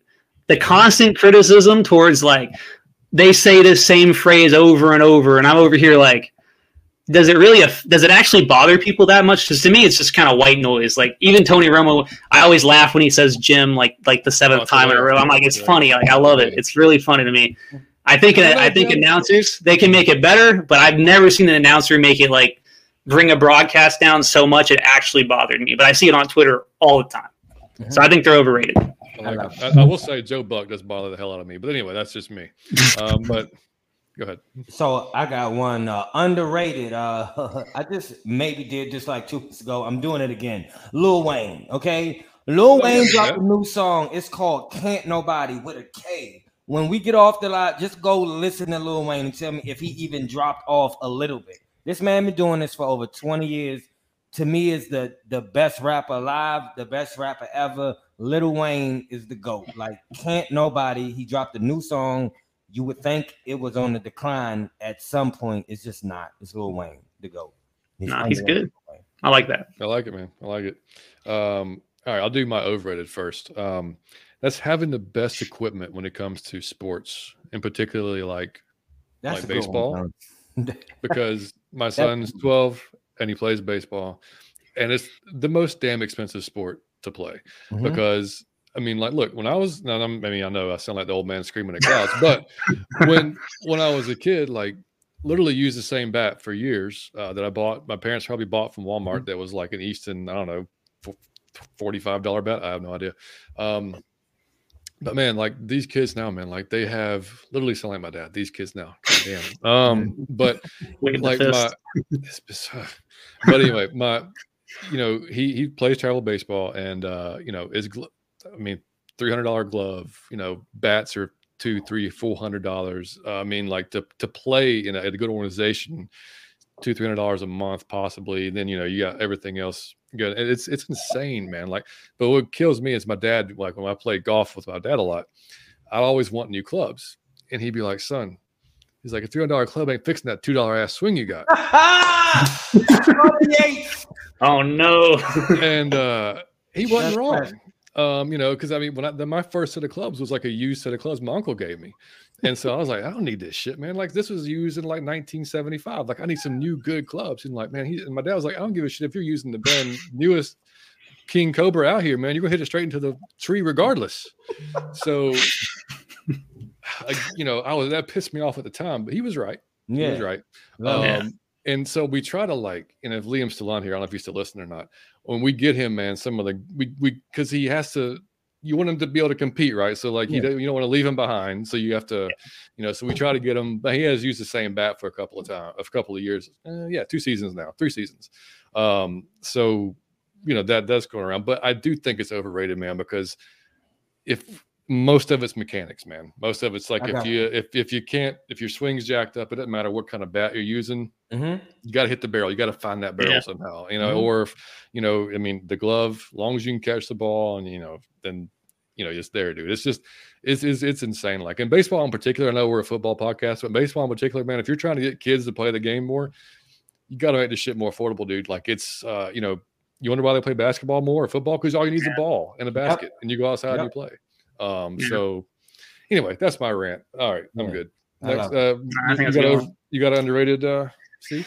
Yeah, so this one is football related. So the big kind of discussion point over the past this couple season is always like going for it on fourth down. I think field position has actually become underrated because sometimes like during the season we would just like punt to like pin a deep pin a team deep we'd be at like our 45, be like fourth and four or something, fourth and three. And all I would see is like, I can't believe Arthur Smith didn't go for it. But I'm like, we're playing, you know, who's who, who's like a terrible quarterback we played. I don't know. There's a lot. We played a lot of bad quarterback. We're playing Andy Dalton. Like if we want to pin Andy Dalton at his 10 yard line, that's not a bad strategy. That's like mm-hmm. completely fair. But all I feel like I ever see does not matter what the situation is. If, is as a coach these days, if you're not going for it on fourth down, people get mad at you.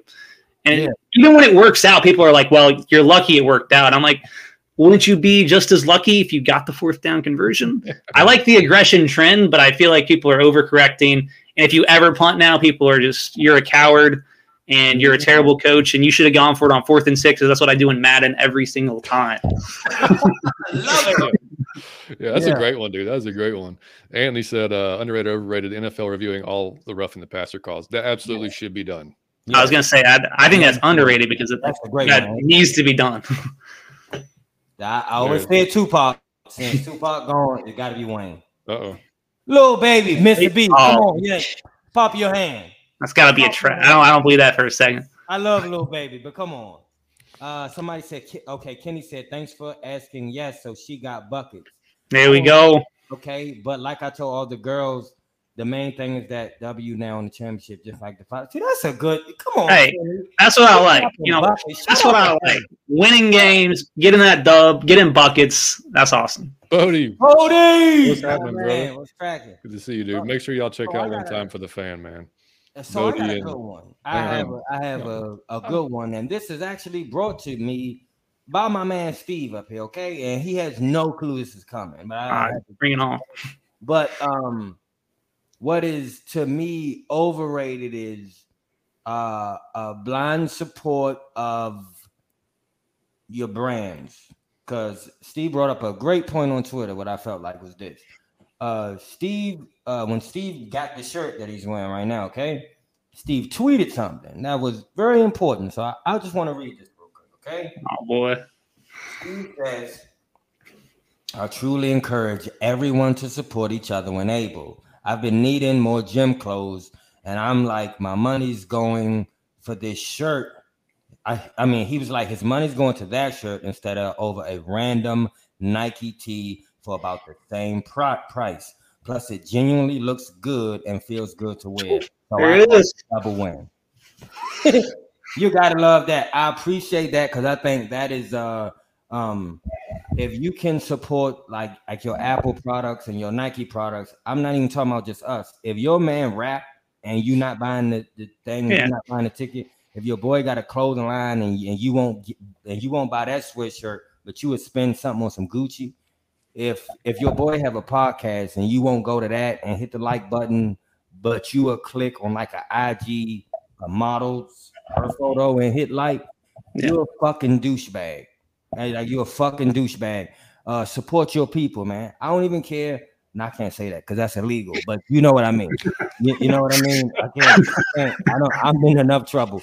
But oh, um, always support. If you're gonna go get, I say this. If you're gonna go get something, get it from your people.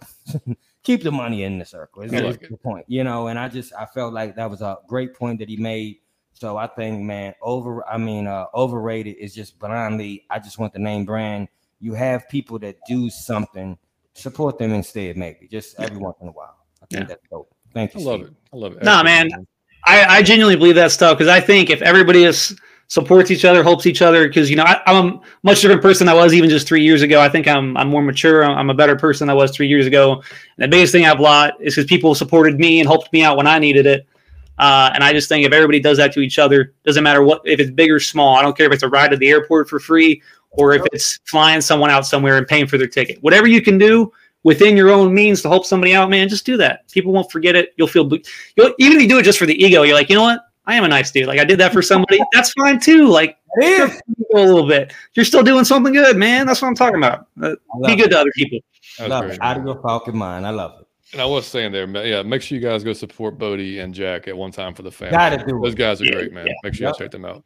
Uh, Alberto said, John, I feel you, bro. My daughter playing softball. We spent $320 the whole attire equals overrated. Yeah, dude. And no, when you start on the actual travel, the actual tournaments, like just for the team to enter the tournament, they're like four or five hundred dollars just to get the tournament. Oh yeah, then you got to play parking they're paying to, pe- to actually get in to see your kid play after you've already played for the tournament. So yeah, don't even get me started on that shit. Ridiculous. Um, and he said, Mrs. Uh, he's talking a bit. Never mind.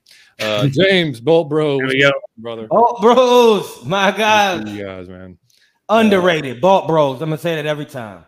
Thanks, I need 95 back on the show with you guys. What is it? When is it happening? Uh, man, it, it sometime soon, buddy. He's always, Yeah. but he's always welcome on our show. Yep. Uh, Tyler said, first time I catch it live. Sorry, I'm like, hey, brother, it's all Tyler, good. what's up, Never, buddy? there, man. Better late than never. Yeah, man. James Oh. said, facts, Mike. There you go. Buddy said, support Put it your people. Put, it, on a t-shirt. t-shirt. Yep. I love it, man. Um, Joel said, That one especially. Come there it is. Oh, And Berto said, facts, Mike. Talk word about it. yeah. And I want Um, to. I always have to say this too. Uh, that is to me, he's a, uh great person for that. Is the one that just spoke, man, Birdo, because the man got his own podcast. The the lo- the love he show us is like that's my brother. He's he's actually uh, texting me during this shit. That's why I keep laughing. Like that's my real brother. That's my brother. So uh, he just support and we support him. We love Birdo. That's my guy. Absolutely. Walking the Jordan. walk, talking the talk. That's what we love to see. He don't just Jordan, talk. thank shit. you. He really he live that Oh, shit yeah. out loud. I- I- that's why that's my brother. I love him. 100%, man. Jordan said- said, "Have to clock in for work, fellas. Thanks for the great show tonight. Everyone, stay. Hey, thank you for coming. Hey, you stay man. safe too, man. Yeah, All right, man. And uh, of course, Alberto said the power of positivity is awesome. That's it. It's a great And that's thing. just- Hey, and Yep. that goes that goes perfectly to our very last and my last underrated is the out of your Falcon mind supporters and what listeners. All you guys are underrated, man. Because without you guys, I said this to Savion earlier. We were texting back and forth. I said, dude, without friends like you, brother, we don't grow, man. We yeah. don't grow. Um, Like it's like Mike and I can't sit here and we could sit here and do this with ourselves, but it doesn't do any good without people that are joining the chat, Mhm. watching live, watching the replay. Whenever you can support, whether it's listening, watching, man, we appreciate the hell out of every single one of you guys because we didn't know what we were doing when we started. We thought it was going to work out. We had no idea. Uh, we thought we'd be somewhat entertaining and somewhat informative. We didn't really know. Mhm. Um, but you know, it's worked out, man. We've met some, we've met Steve, we've met some amazing folks Yeah. along the way, man. And and we just, I mean, like Alberto, like Smitty. I don't even want to start naming them because I'll, I'll mess people. There's JR, all the all the guys. I mean, any, uh, y'all know, man. Anybody that's retweeted us, anybody that's liked us on on Twitter, anybody that's followed us, anybody that shared the um our uh, any anybody any support whatsoever bought our merchandise, man. Just y'all have no idea how much it means to Mike and I, man. Like we like truly like appreciate the hell out of it, and that's all we want to keep doing, man. We just want to keep growing, so we will keep us keep doing this, bringing the content to you guys, having fun, having different guests on, and just making it entertaining, man. That's it. So you guys are underrated. Thank you all very much. How about that? It's truly emotional. I have to throw this in there. I always have to say this. Um, me and John, when we start our Twitter and like our YouTube and everything, damn near still today, all the people that retweet us and all the people who support us have double, triple, quadruple, whatever the followers we have. So at times I'm in awe of it because I'm like, you have no reason to to want to come on our show. You have no reason to want to retweet us. Like that's we're not we can't really get you any followers. You might get do something for us. We really can't. Right. There's no reason for you to want to come on our show. There's no reason for you to support us like you do. But the fact that they do, that's always means something to me. And um the small things that I know when y'all look at the numbers, sometimes it may not be nothing to the average YouTuber or Instagram, but uh, for me and John, that shit kind of means something. Every shirt that gets up, like, damn, they wanted to rock our shirt. That's uh, weird to me, but that make me feel really good. And uh, every it could be something that you might see that you might think is low, but it really means a lot to us because every one of y'all means something to us. So thank you. I wanted to uh, just shout out both of you, John, Mike, because I will say, you know, I've been on the whole kind of Falcons Twitter sphere since, you know, 14, 15, something like that. Uh, y'all, since y'all kind of got on, got online and, and started interacting with everybody, this is the most I've seen kind of intermingled interaction between all the people I like to follow and talk football with. Mhm. So I think y'all do a great job getting people engaged, getting people on here to talk. I certainly never thought I'd be getting up here, but you know what? I had a damn good time, and I thank y'all for getting me up here because I love talking football. So, and y'all done that with other people too, and that's awesome thing. So y'all just keep doing what you're doing, man. I think the growth you're seeing is natural, and I think it's gonna keep going. And I, I'm along for the ride to keep watching y'all, supporting y'all, and I'll just do awesome work. So, Thank yeah. Man, That's great, brother. And you know, I mean, you definitely coming back at this point. No Hell yeah. Hell yeah. Hell yeah. I uh, when we get into free agency, I'll be doing Twitter threads on everybody. Hey, that'd be the best time to hop on right before the draft, something like that. Let's Yeah, do man. it. I mean, when, when we got started, man, that's what we want to do. We want to reach out because you know we Mhm. want to see who out there was cool and who wanted to mm-hmm. come on with us. And like Mike said, mm-hmm. I mean, we reached out to the Falcoholic. Dave had zero, less than zero reason to come on with us. None. Dave is the So- coolest dude in the world for coming on with us. So, I mean, like, I mean, he's you know, it's just fantastic, man. So I mean, Tangent, just I always like to shout out Dave. The Falcoholic is where I pretty much really started getting into mm-hmm. like hardcore football discussion back when I was a teenager and all that. So just shout out the Falcoholic. And again, Dave's an awesome dude. I interact with him on Twitter some. Just funny man. Again, like you mentioned, he had he took time out to help somebody else out, and I think that speaks to his character. And, and you know, he's just awesome dude. 100%, man. And even Jaw. Jaw was one of the first people rocking with us. Jaw was one of the first people on TikTok. When I said we got a TikTok, Jaw was over there. There you And go. that's my mom. My mom was the first. Hey, there we that saw go. me naked. My mom was the first person that saw me naked. I love that you. is a fact. That is a fact. Mhm. Appreciate you, fan. Thank you, appreciate you, buddy. buddy. Um, all right, man. So y'all got any parting shots before we close this thing down tonight? Uh, Whew. I, am gonna let Steve go first. I was gonna say, man, I think this was a pretty good debut for my first kind of Dude, you hopping rock. on a pod, and I, I think that was a lot of fun. I appreciate y'all offering me up here, and uh, again, encourage everybody uh, keep supporting John and Mike. I don't really have any super big plans at the moment, but if anything comes up, I'll be sure to mention them. That's Damn all. right. Make sure you do that. Yeah, because then, like I said, Uh, man, we'll, we'll definitely look. shot Oh, go ahead. is I just um I want to say thank you again. Uh, we keep hitting milestones. Uh, thank you again. Uh, we got to start somewhere, and it start with you guys. So every retweet, every like, every person that bought our merchandise, every person that tuned in live to the show, even if you retweet. When he said Savion, man, we can count on Savion to retweet anything. Him that's those two. Uh, those two dudes mean the world to me. Like those are my other brothers. So I, uh, we love everybody. We love Steve. We love Uncle Steve. I, again, I don't want to Yeah. get the name of people because Right. somebody gonna get mad. Long And my memory is shit. So uh, I just want to say thank you for all the support you guys and uh, for having fun with us, man. Because that's the main thing I told John. I just want to fuck around with people and fucking, you know, stir some shit up. And you guys are always willing to do that. So thank you. Yeah, absolutely. Good night, Big John. Appreciate you, buddy. Big John Um, with the 4X. John got a 4X out of your Falcon Mind shirt. Now, how about that? There you go. So, Well- all right, guys. So we appreciate you all for tuning in tonight. I know we kept y'all like two hours, so man, thank y'all so much But for we had with us. Steve on the show. We had so some we Hey, had man. We- I, look, have- dragged on. I appreciate everybody staying around. I like it. I told y'all earlier on Twitter, man, we had a lot to talk about, and you guys were awesome in the chat. We appreciate that. Um, so, as always, make sure you subscribe, like the video or the live stream, whatever. Um, we'll be back. Um, Mike's been fighting allergies all week. I've been busy as hell all week. We'll have the draft videos coming back probably tomorrow will, or yeah. uh, yeah, okay. So we'll have that back soon. Um, I've got some guys to do. Uh, Mike had he, John had to correct you there, buddy. Uh, he had he said uh, five X, but he got that, so 5X. it's all good. But um, We, we need him on the line. so there you go. There you Um, go. But yeah, man. But uh, so we appreciate you guys. Like I said, if you're on iTunes, Spotify, drop us a five star review. We very much appreciate that. Helps us grow on those platforms. Uh, you can you can uh, send us an email like Javon did, ATL Falcon Fancast at gmail.com. Feel free to send us anything you want, and we will read it out as long as it makes uh, somewhat sense and you're not tracking. us. Um, Thank you, Javon. That meant the world, buddy. Yeah, man, absolutely. Yeah, it's awesome. So uh, anyway, guys, we will catch. Oh, hang on. So Tyler said I'm bottom of. That's what I like. That's I love what it. I That's what it's gonna look like. Look right there. that. It's great. Let's get it, buddy. I love it. Um, so yeah, guys, we will see you guys again. We'll be back next Wednesday. I'm going to go ahead and tell you, we got Kenny G back on the show. Kenny G. We got is Kenny. Man, he was he, he was on last time, man. We were doing Zoom still, so he's he's going to be blown away by how much we Yeah, yeah. So anyway, guys, we appreciate you all. Again, we'll see you next Wednesday. Tune in for the draft videos. We'll have it out. If anything drops, it's crazy. We'll put out a short. Who knows what? Mhm. Uh, again, thank you guys so much, Steve. Man, thank you so much for spending two hours of your time. Steve. Loved it. Loved every second. Thank you, Steve. Awesome, man. We will catch you guys later. Much love, guys. Out of your Falcon mind. Peace. Later.